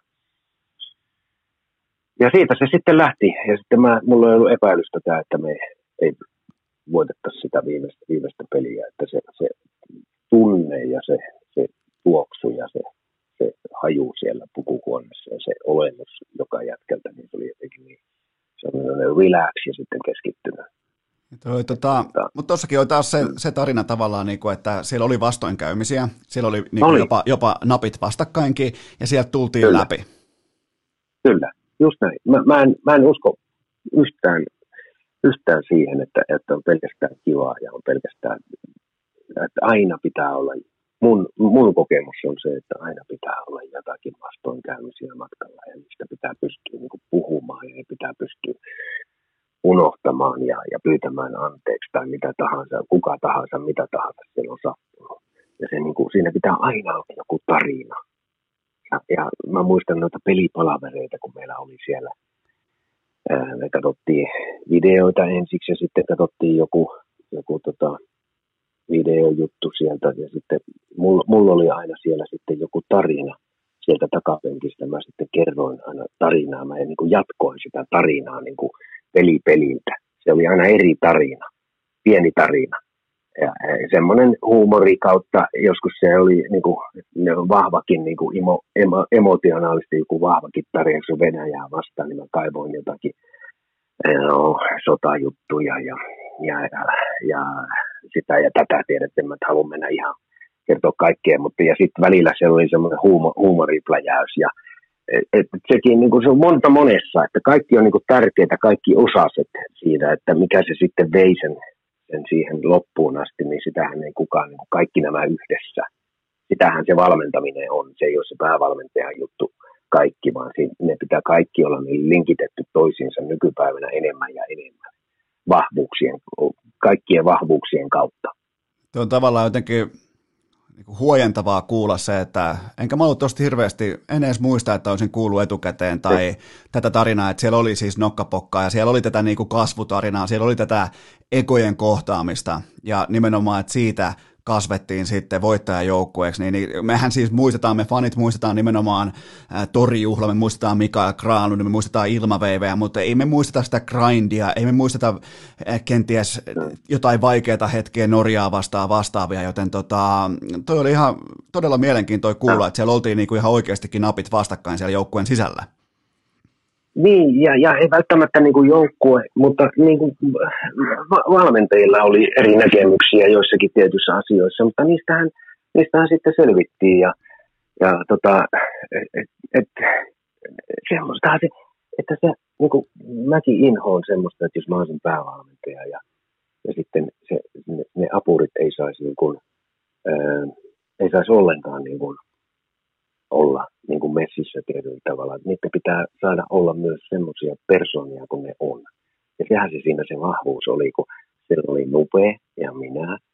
Niin, niin, niin se oli niin kuin loistavaa, kun me kaksi siinä niin kuin taustalla häärittiin ja juteltiin pelaajien kanssa ja jäätiin treenaamaan niiden kanssa harjoitusten jälkeen. Ja, ja sitten tuli Jukka, niin kuin, se, joka niin kuin sitä laivaa vei. Me yritettiin, yritettiin niin kuin koko ajan tukea, tukea niin kuin sitä Jukkaa ja Jukan – mukaan tahtotilaa, mutta eri tavalla, omalla tavallamme, tiedätkö, tuotiin, tuotiin niin kuin asioita. Me haluttiin pitää esimerkiksi pakkien kanssa ja maalivahtien kanssa ihan omaa palaveri yläkerrassa siellä hotellin yläkerrassa. No mitä mä sanoin sitten nopeille, että hei, tehdään nyt tämä ihan eri tavalla kuin täällä on ikinä koskaan tehty. Mennään kauppaan, haetaan karkkia, pussillinen, haetaan tupakkaa ja haetaan olutta ja laitetaan ne siihen rekvisiitat siihen pöydälle. Sitten kun ne jätkät katsot tuli siihen, niin mä sanoin, haluatko, haluatko Salmela röökin tässä, me voidaan vetää röökit tässä, haluatko joku oluen tai haluatteko te parkkia. Että me saatiin niin se, se joukkue saatiin puolellemme. Että onko nämä niin kuin, kato, mitä nopea petu ne toisin, karkkia ja tupakkaa ja olutta, ei niitä kukaan polttanut tai juonut. Mutta se oli sitä, niin kuin sitä me aukastiin se pakkipää ja se maalivahtipää. Ne lähti naureskellen sieltä palaverista pois. Sitten me käytiin kuitenkin siinä palaverissa ne tärkeimmät asiat. Että ne maalivahit on koko joukkueen tärkeimmät pelaajat, ne puolustajat on toisiksi tärkeimmät, jotka tukee sitä maalivahtia, blää, blää, blää, tiedätkö, että mutta se tehtiin niin kuin toisella tavalla kuin, että me oltaisiin tuotu siihen kläppitaulu ja pojat käydäänpä sitä hommaa niin läpi. Niitähän tehdään joka päivä. Aika, Kuka sitä olisi muistanut? Aika, aika, seuraava... aika mielenkiintoinen, niin kuin, todella niin kuin sellainen herättävä tapa, tiedätkö, kun sä tuut sinne, noi pelaajat tuossa vaiheessa elämäänsä oli nähnyt niin. varmaan jo tuhansia erilaisia niin kuin, hotellien niin. konferenssihuoneita niin. ja vastaavia, niin, niin. niin sitten siellä onkin, siellä on röökiä, siellä on kaljaa, siellä on karkkia, niin kuin sellainen, niin. ihan niin kuin täysin sinne kuulumattomia niin asioita. Juuri näin. Se on sama kuin jollain olisi, Juuri vaikka, jollain olisi vaikka vuvutseella tai tota, cheerleaderin kamat mukana vaikka hautajaisissa. Eihän ne kuulu sinne. Niin, tota, just näin. niin, niin, tämä, on, tämä on se just se juttu, ja mä vielä haluan, ettei kukaan kuuntelija saa väärää kuvaa. Niitä ei poltettu eikä niitä juotu. Mutta mä kyllä sanoin seuraavan, että seuraava para, palaveri vakit me pidetään tuolla ylä, yläkerrassa Real Poolissa me otetaan sinne isot kaljat ja me istutaan siinä, mutta sitä ei koskaan pidetty. Mutta, mutta tietyllä tavalla, tiedätkö, me haluttiin aukasta sitä, että et, et, et, tämä on niin vakavaa, ei tämä on niin vakavaa, vaikka se vakavaa onkin. Sitten kun pelataan, niin se on vakavaa. Mutta muuten ei ole niin vakavaa. Toi on varmaan osunut just täsmälleen, koska jos mä muistelen silloin kymmenen vuoden takaa asioita, niin, niin siinähän oltiin hetkellisesti äärimmäisen kovan fani ja kansa ja mediapaineen alla, niin mä luulen, että tollaset asiat, koska pelaajathan lukee kaiken, ne seuraa kaikkea, ne kuuntelee kaikkea, vaikka ne puhuu toisen, ne puhuu paskaa. Kyllä ne tietää, mitä mm. media kirjoittaa, kyllä ne tietää, mitä fanit kyllä. ajattelee, näin poispäin, niin, niin toihan oli erittäin niinku, jopa niinku aika tällainen rentokatseinen, rentoranteinen tapa avata niin sellainen on. ehkä hiljainen solmu, jos tiedät mitä tarkoitan. Eli asia, mistä Kyllä. joukkueen sisällä kukaan Juuri välttämättä näin. puhu, että siellä on ulkopuolista painetta ja kaikki on varmaan Kyllä. sitä mieltä, että se ei vaikuta meihin, mutta totta kai se vaikuttaa aina vähän äh, myös Kyllä. sinne niin kuin sisäosastoon. Sitten onkin yhtäkkiä röökit, kaljat, vaikka ei kukaan polta tai juo niitä, niin, niin, niin, niin. vaan se viesti siitä, että hei, niin. me ollaan niin täällä kisoissa, tämä on, tää on kevät, hyvä keli, täällä on plus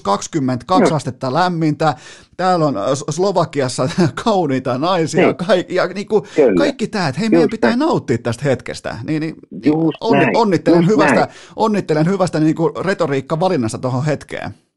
No se, se, sehän se on, että onnistuuko se aina, ainahan se ei onnistu, mutta tässä tapauksessa se onnistuu ja me, me saatiin niin kuin yhteinen hieno tulos siitä. No tämmöinen, tämmöisiä pikkujuttuja niin kuin siellä ja täällä, tiedätkö, tämähän on tietyllä tavalla sitä valmentamista myöskin, että sä osaat niin kuin, ää, nykästä oikeasta narusta, milloin, milloin, milloin se on se oikein siinä. Se, se, se on se juttu, että se koko ajan sitä samaa, että aina käydään näin ja aina käydään näin. Se ei, ole, se ei ole mun mielestä sitä valmentamista. Sitä pystyy tekemään kaikki, laittaa kasetin päälle ja kuunteluttaa jätkillä samat laulut joka, joka aamu. Eihän se ole mitään, mun mielestä. Se on ihan, se on ihan totta, koska oli hyvä vertaus, toi kasettivertaus, koska jos ne asiat tai se ydin on aina sama, niin, ja jos se presentaatio ja niin kuin tunne on niin. lattea, se viestintä on niin. sellaista nihkeetä, niin, niin sä, sä voit oikeasti niin. laittaa kasetin pyörimään kopin nurkkaan niin voit. ja kuunnella ne asiat. Tule niin. Just näin, ei siitä tule mitään. Ei siitä tule isossa kuvassa mitään.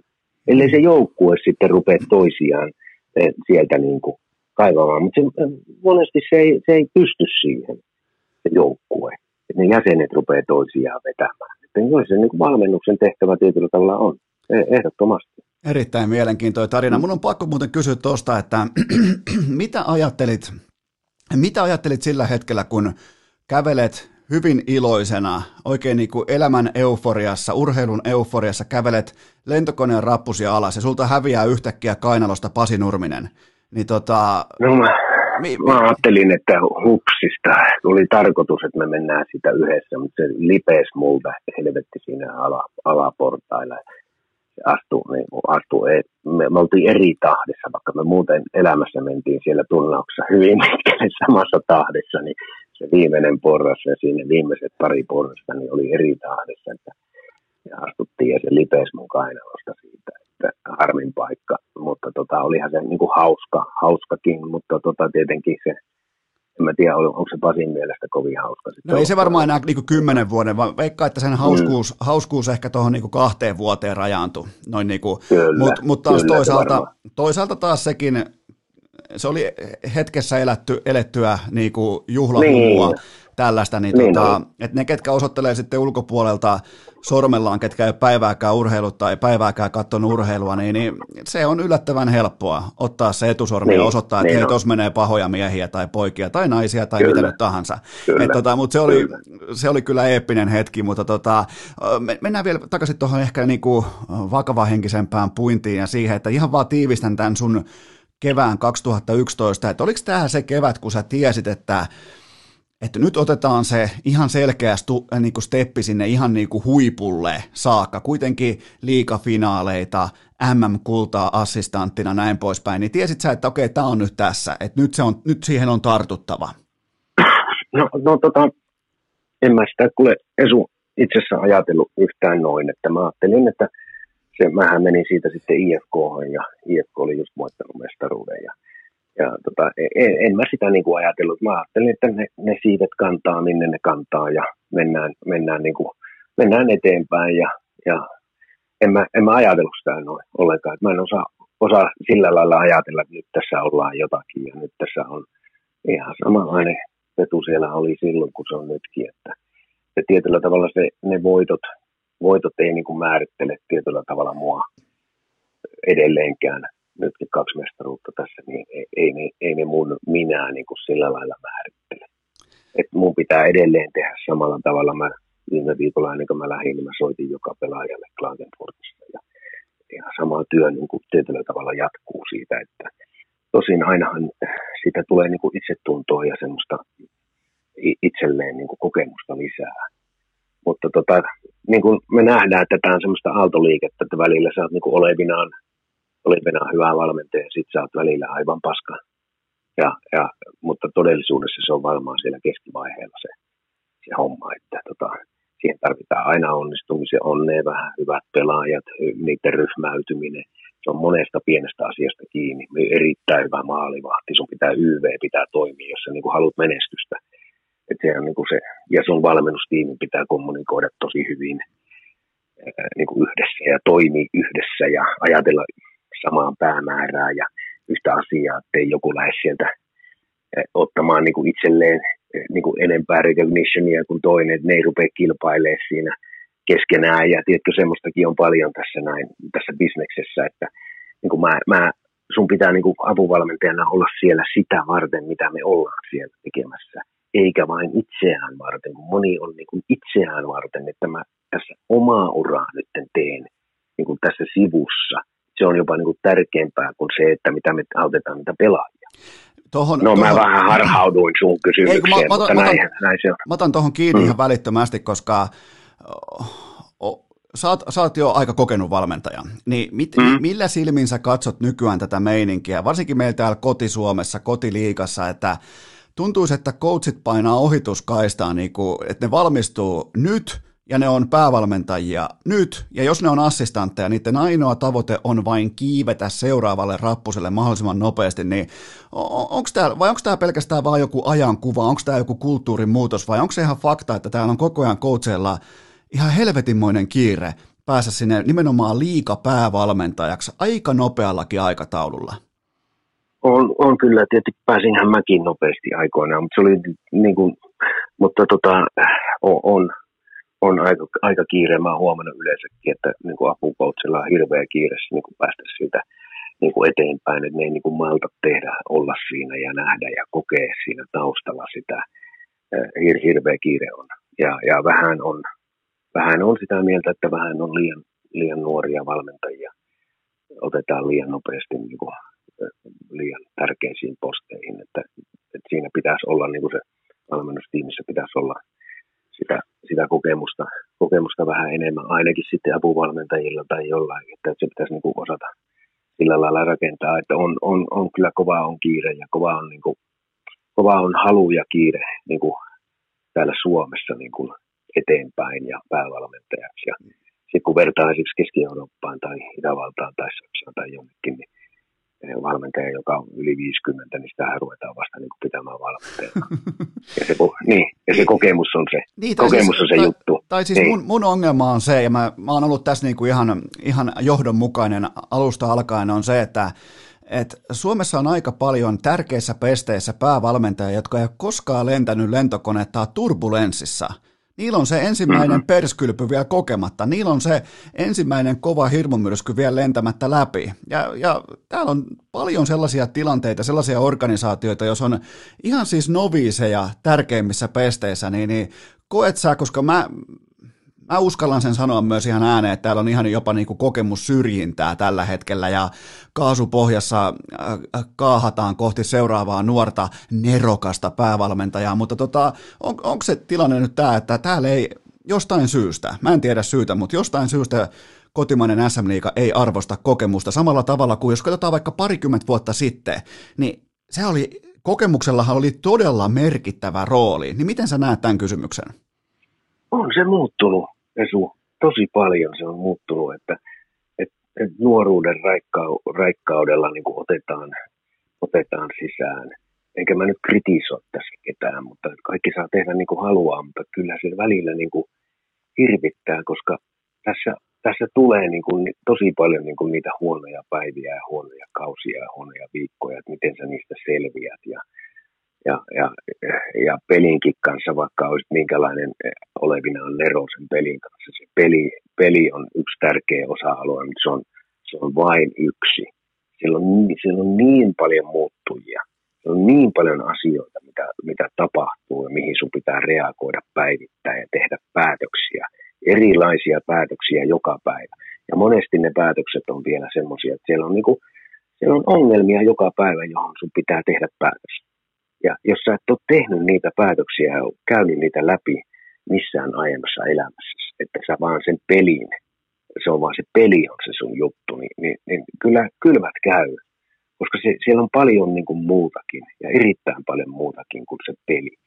Ja mä en tiedä, miten mä itse olisin kolmekymppisenä jätkänä niin kuin pelaajana, jos mulle tulisi kolmekymppinen coachi siihen. Niin kuin, mä ajattelin, että mitä ihmettä että mä itse olisin, mutta enhän mä, se on vaan mun mielipide. Näin, näin mä sen koen.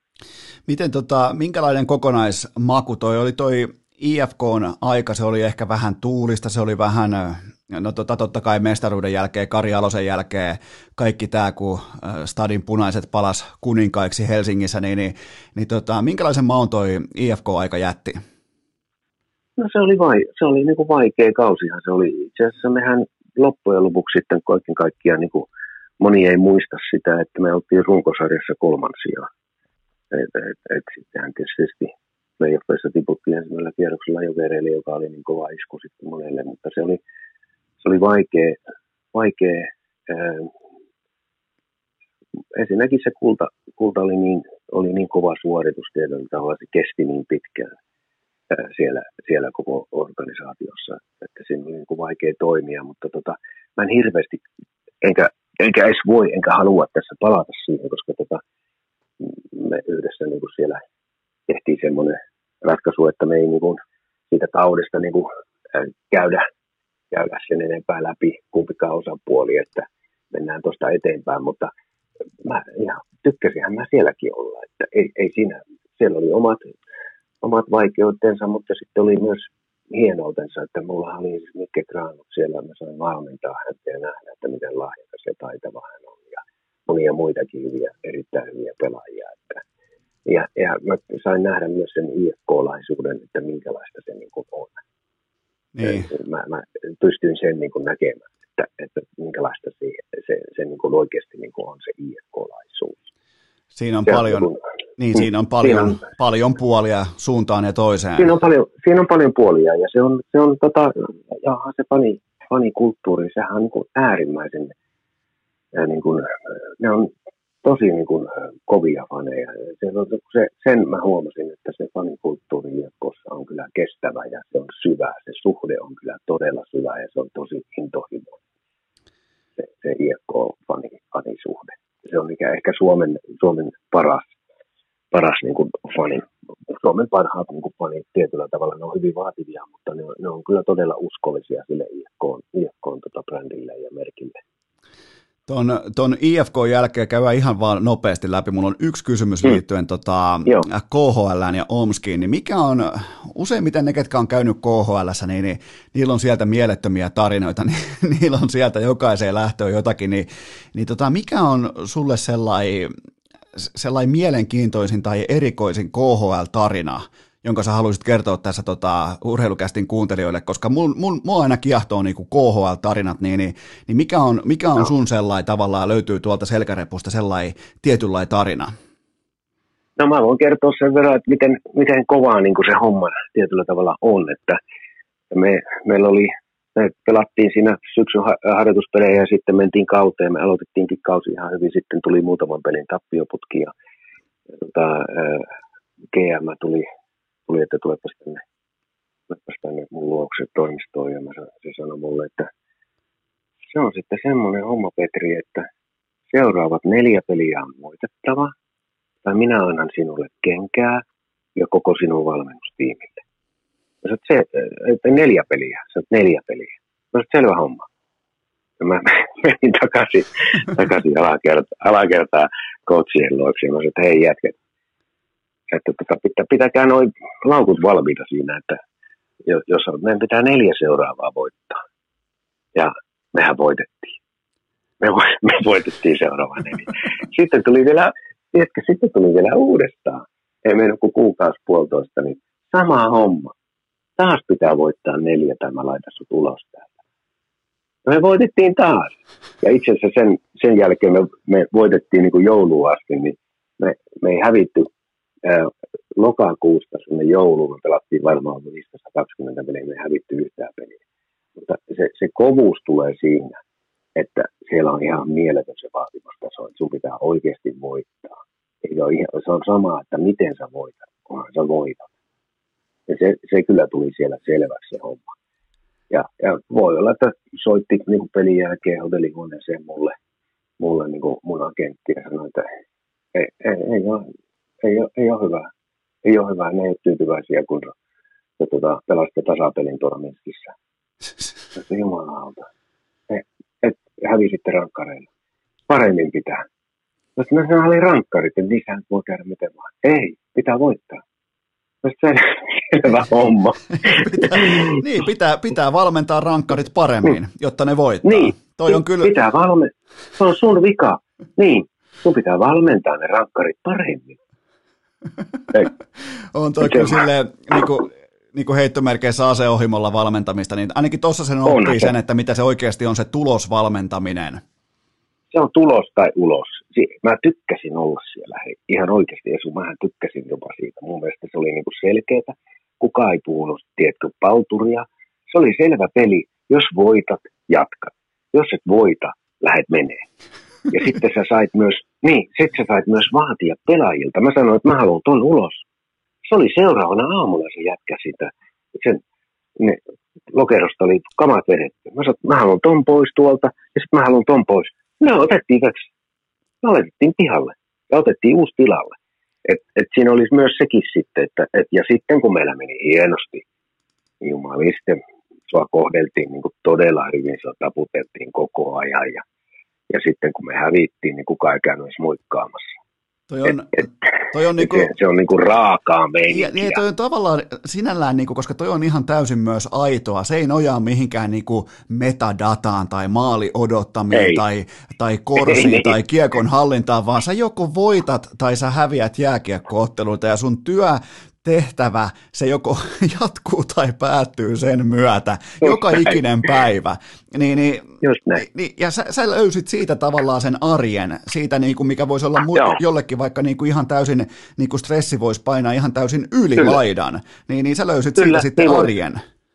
No mä koutsasin ihan samalla tavalla kuin mä koutsaan täällä, niin kuin mä koutsasin sitä joukkuetta, yritin jutella niille, me, meillä oli hyvä, niin kuin, mulla oli hyvä assistentti siinä nopea ja ja, tota, noi, ja Sane oli siinä mukana ja muuta, niin, niin me niin kuin kotsattiin edelleen sitä niin kuin samalla tavalla, että me, me saatiin vaatia kyllä todella kovasti. Se pystyy niin kuin vaan, siellä pystyy vaatimaan. Ihan kesken erätauon jollekin yksittäiselle pelaajalle sä pystyy vaatimaan todella paljon. Koska nekin, ne, nekin oli siinä, että niidenkin pitää voittaa tai ne lähtee. Se, se, että sitä ei ehkä niin paljon, siellä ei tarvitse siitä motivaatiosta puhua ja niin kuin tietyllä tavalla niitä niin kuin tsempata, koska ne tietää, että tämä on heidän työ myöskin, että jos he pelaa hyvin, se on muuten, se lähtee myös, että siinä lähtee coachi ja sitten lähtee pelaajat. Et, et se on semmoinen, se on semmoinen soppa, että kun se, se siitä niin kuin selviää, että mä koen niin kuin iloa niin kuin itseni kannalta siinä, että mä selvisin koko KHL-kauden yhden kauden, koska siellä on monesti kolme valmentajaa. Koko kauden pystyn coachaamaan, me oltiin runkosarjassa toisia. Me meni hienosti toisella kierroksella playoffeissa, tiputtiin ensimmäisen kauden jälkeen. Se ei ollut tarpeeksi hyvä tulos. Seuraavana syksynä mä aloitin sarjan, meillä oli kolme neljä voittoa ja kolme neljä tappiota, ja mä sain kenkää. Se ei niin kuin riittänyt sitten se, se, että saat 500 niin kuin joka, joka toisen, toisen voitat, ja mä sain sieltä sitten kenkää. Tosin sinne GM vaihtui kesällä, että mä käy niin, kun GM vaihtuu, niin sitten se lähdet. Niin. Ja siinä kävi.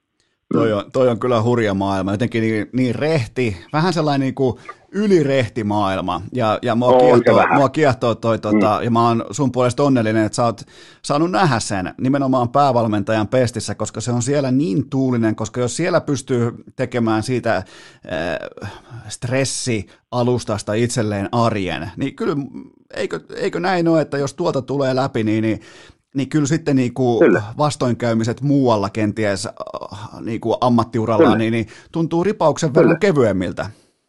Kyllä tuntuu, ja sittenhän mä sen jälkeen sitten, mä, mähän olin Slovan Bratislavassa myöskin lähes täyden KHA-kauden, syksyllä menin, siellä oli syksyllä erotettu valmentaja, niin, niin siellä oli tietysti taas omat ongelmansa Slovan Bratislavassa, niin me, mehän vedettiin koko kausi ilman palkkaa. Mä ajoin koko vuoden kohdassa, niin kun jätkät ei saanut palkkoja, eikä me ei saatu palkkoja, koska seuralla ei ollut rahaa. Toiminta pysyi kuitenkin käynnissä koko ajan.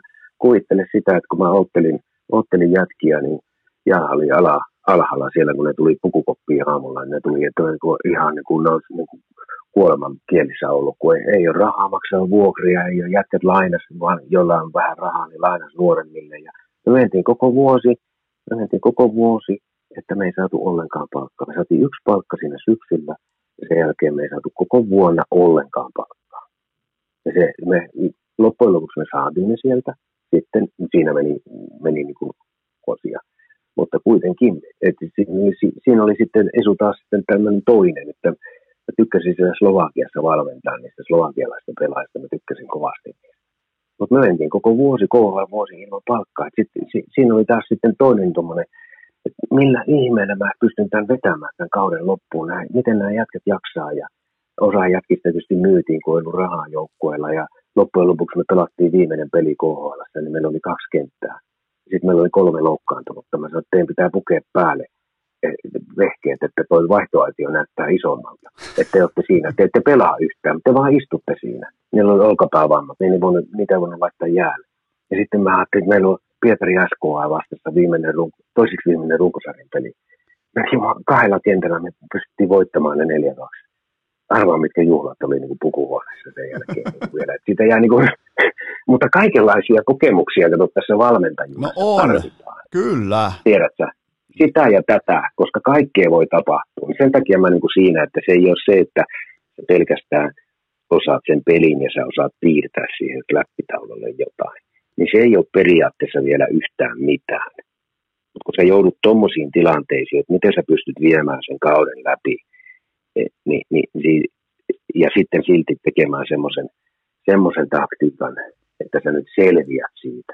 Jos sä et edes voita, kun sä edes selviät, niin, niin monesti puhutaan niin kuin selviämisestä niin kuin monessa paikassa, kun, kun tietyllä tavalla myös voittamisesta. Voittamistahan se on kaikki. Mutta, mutta monta on monessa juttua, tiedätkö? Toi on kyllä, täytyy sanoa, että mä, en ole, niin kuin, mä muistan ton ajan, mutta tota, äh, nyt kun sitä oikein maistelee, tota, että saa motivoitua KHL-pelaa, joista keskimäärin aika moni pelaa pelkästään ja vain ja ainoastaan sen tuhdin palkkanauhan takia KHL, niin. niin, niin niiden motivoiminen ilman sitä palkkanauhaa, niin, niin se on aikamoinen suoritus. Niin, niin si- siinä, on, niin kuin, siinä joutuu käyttää kaikkia keinoja, mit, mitä sulla vaan voi olla työkalupakissa ja sun pitää lisätä niitä sinne työkalupakkiin koko ajan. Sun pitää keksiä uusia keinoja, milloin mitäkin keinoja. on empatiaa ja on, on sitä ja on tätä.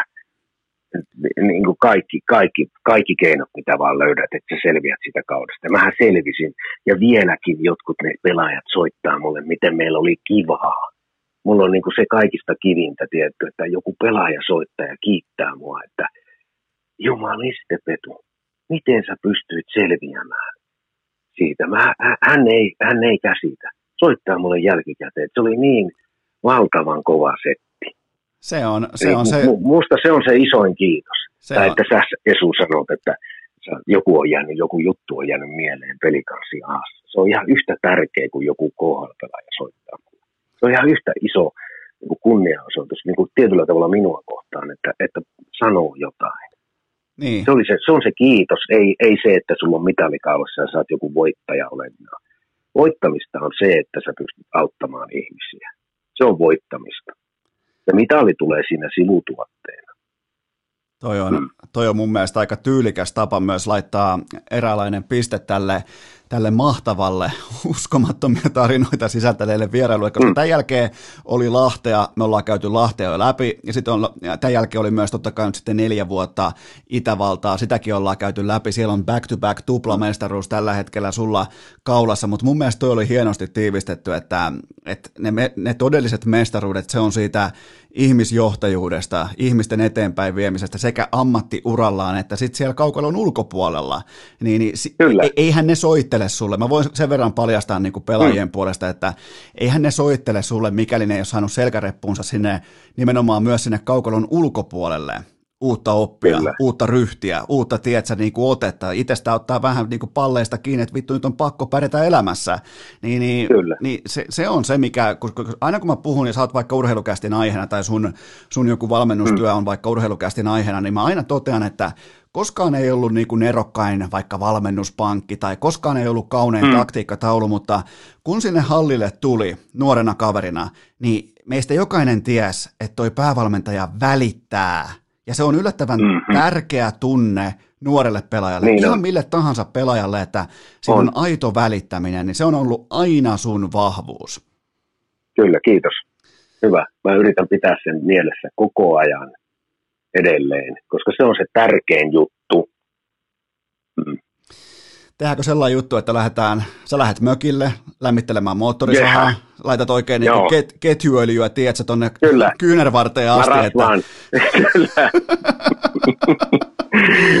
Kiitos tästä, tästä keskustelusta. Tämä oli loistava kesku, mm. keskustelu ja sit kiitos on mun puolella ja tota, urheilukästin kuuntelijoiden puolella, joten tota, tätä olin kauan oottanut ja tota, täytyy sanoa, että sain, sain vielä enemmän kuin odotin. Eli tota, Hyvä. kiitoksia tästä loistavasta keskustelusta, kiitos. coach Petri Matikainen. Ja kaikkea hyvää Esu sulle elämään. Ja, ja kaikille Hyvä. kuuntelijoille sellainen loppuklausaali, että nyt tehdään sellainen juttu, että poikkeuksellisesti maanantaina jatkuu.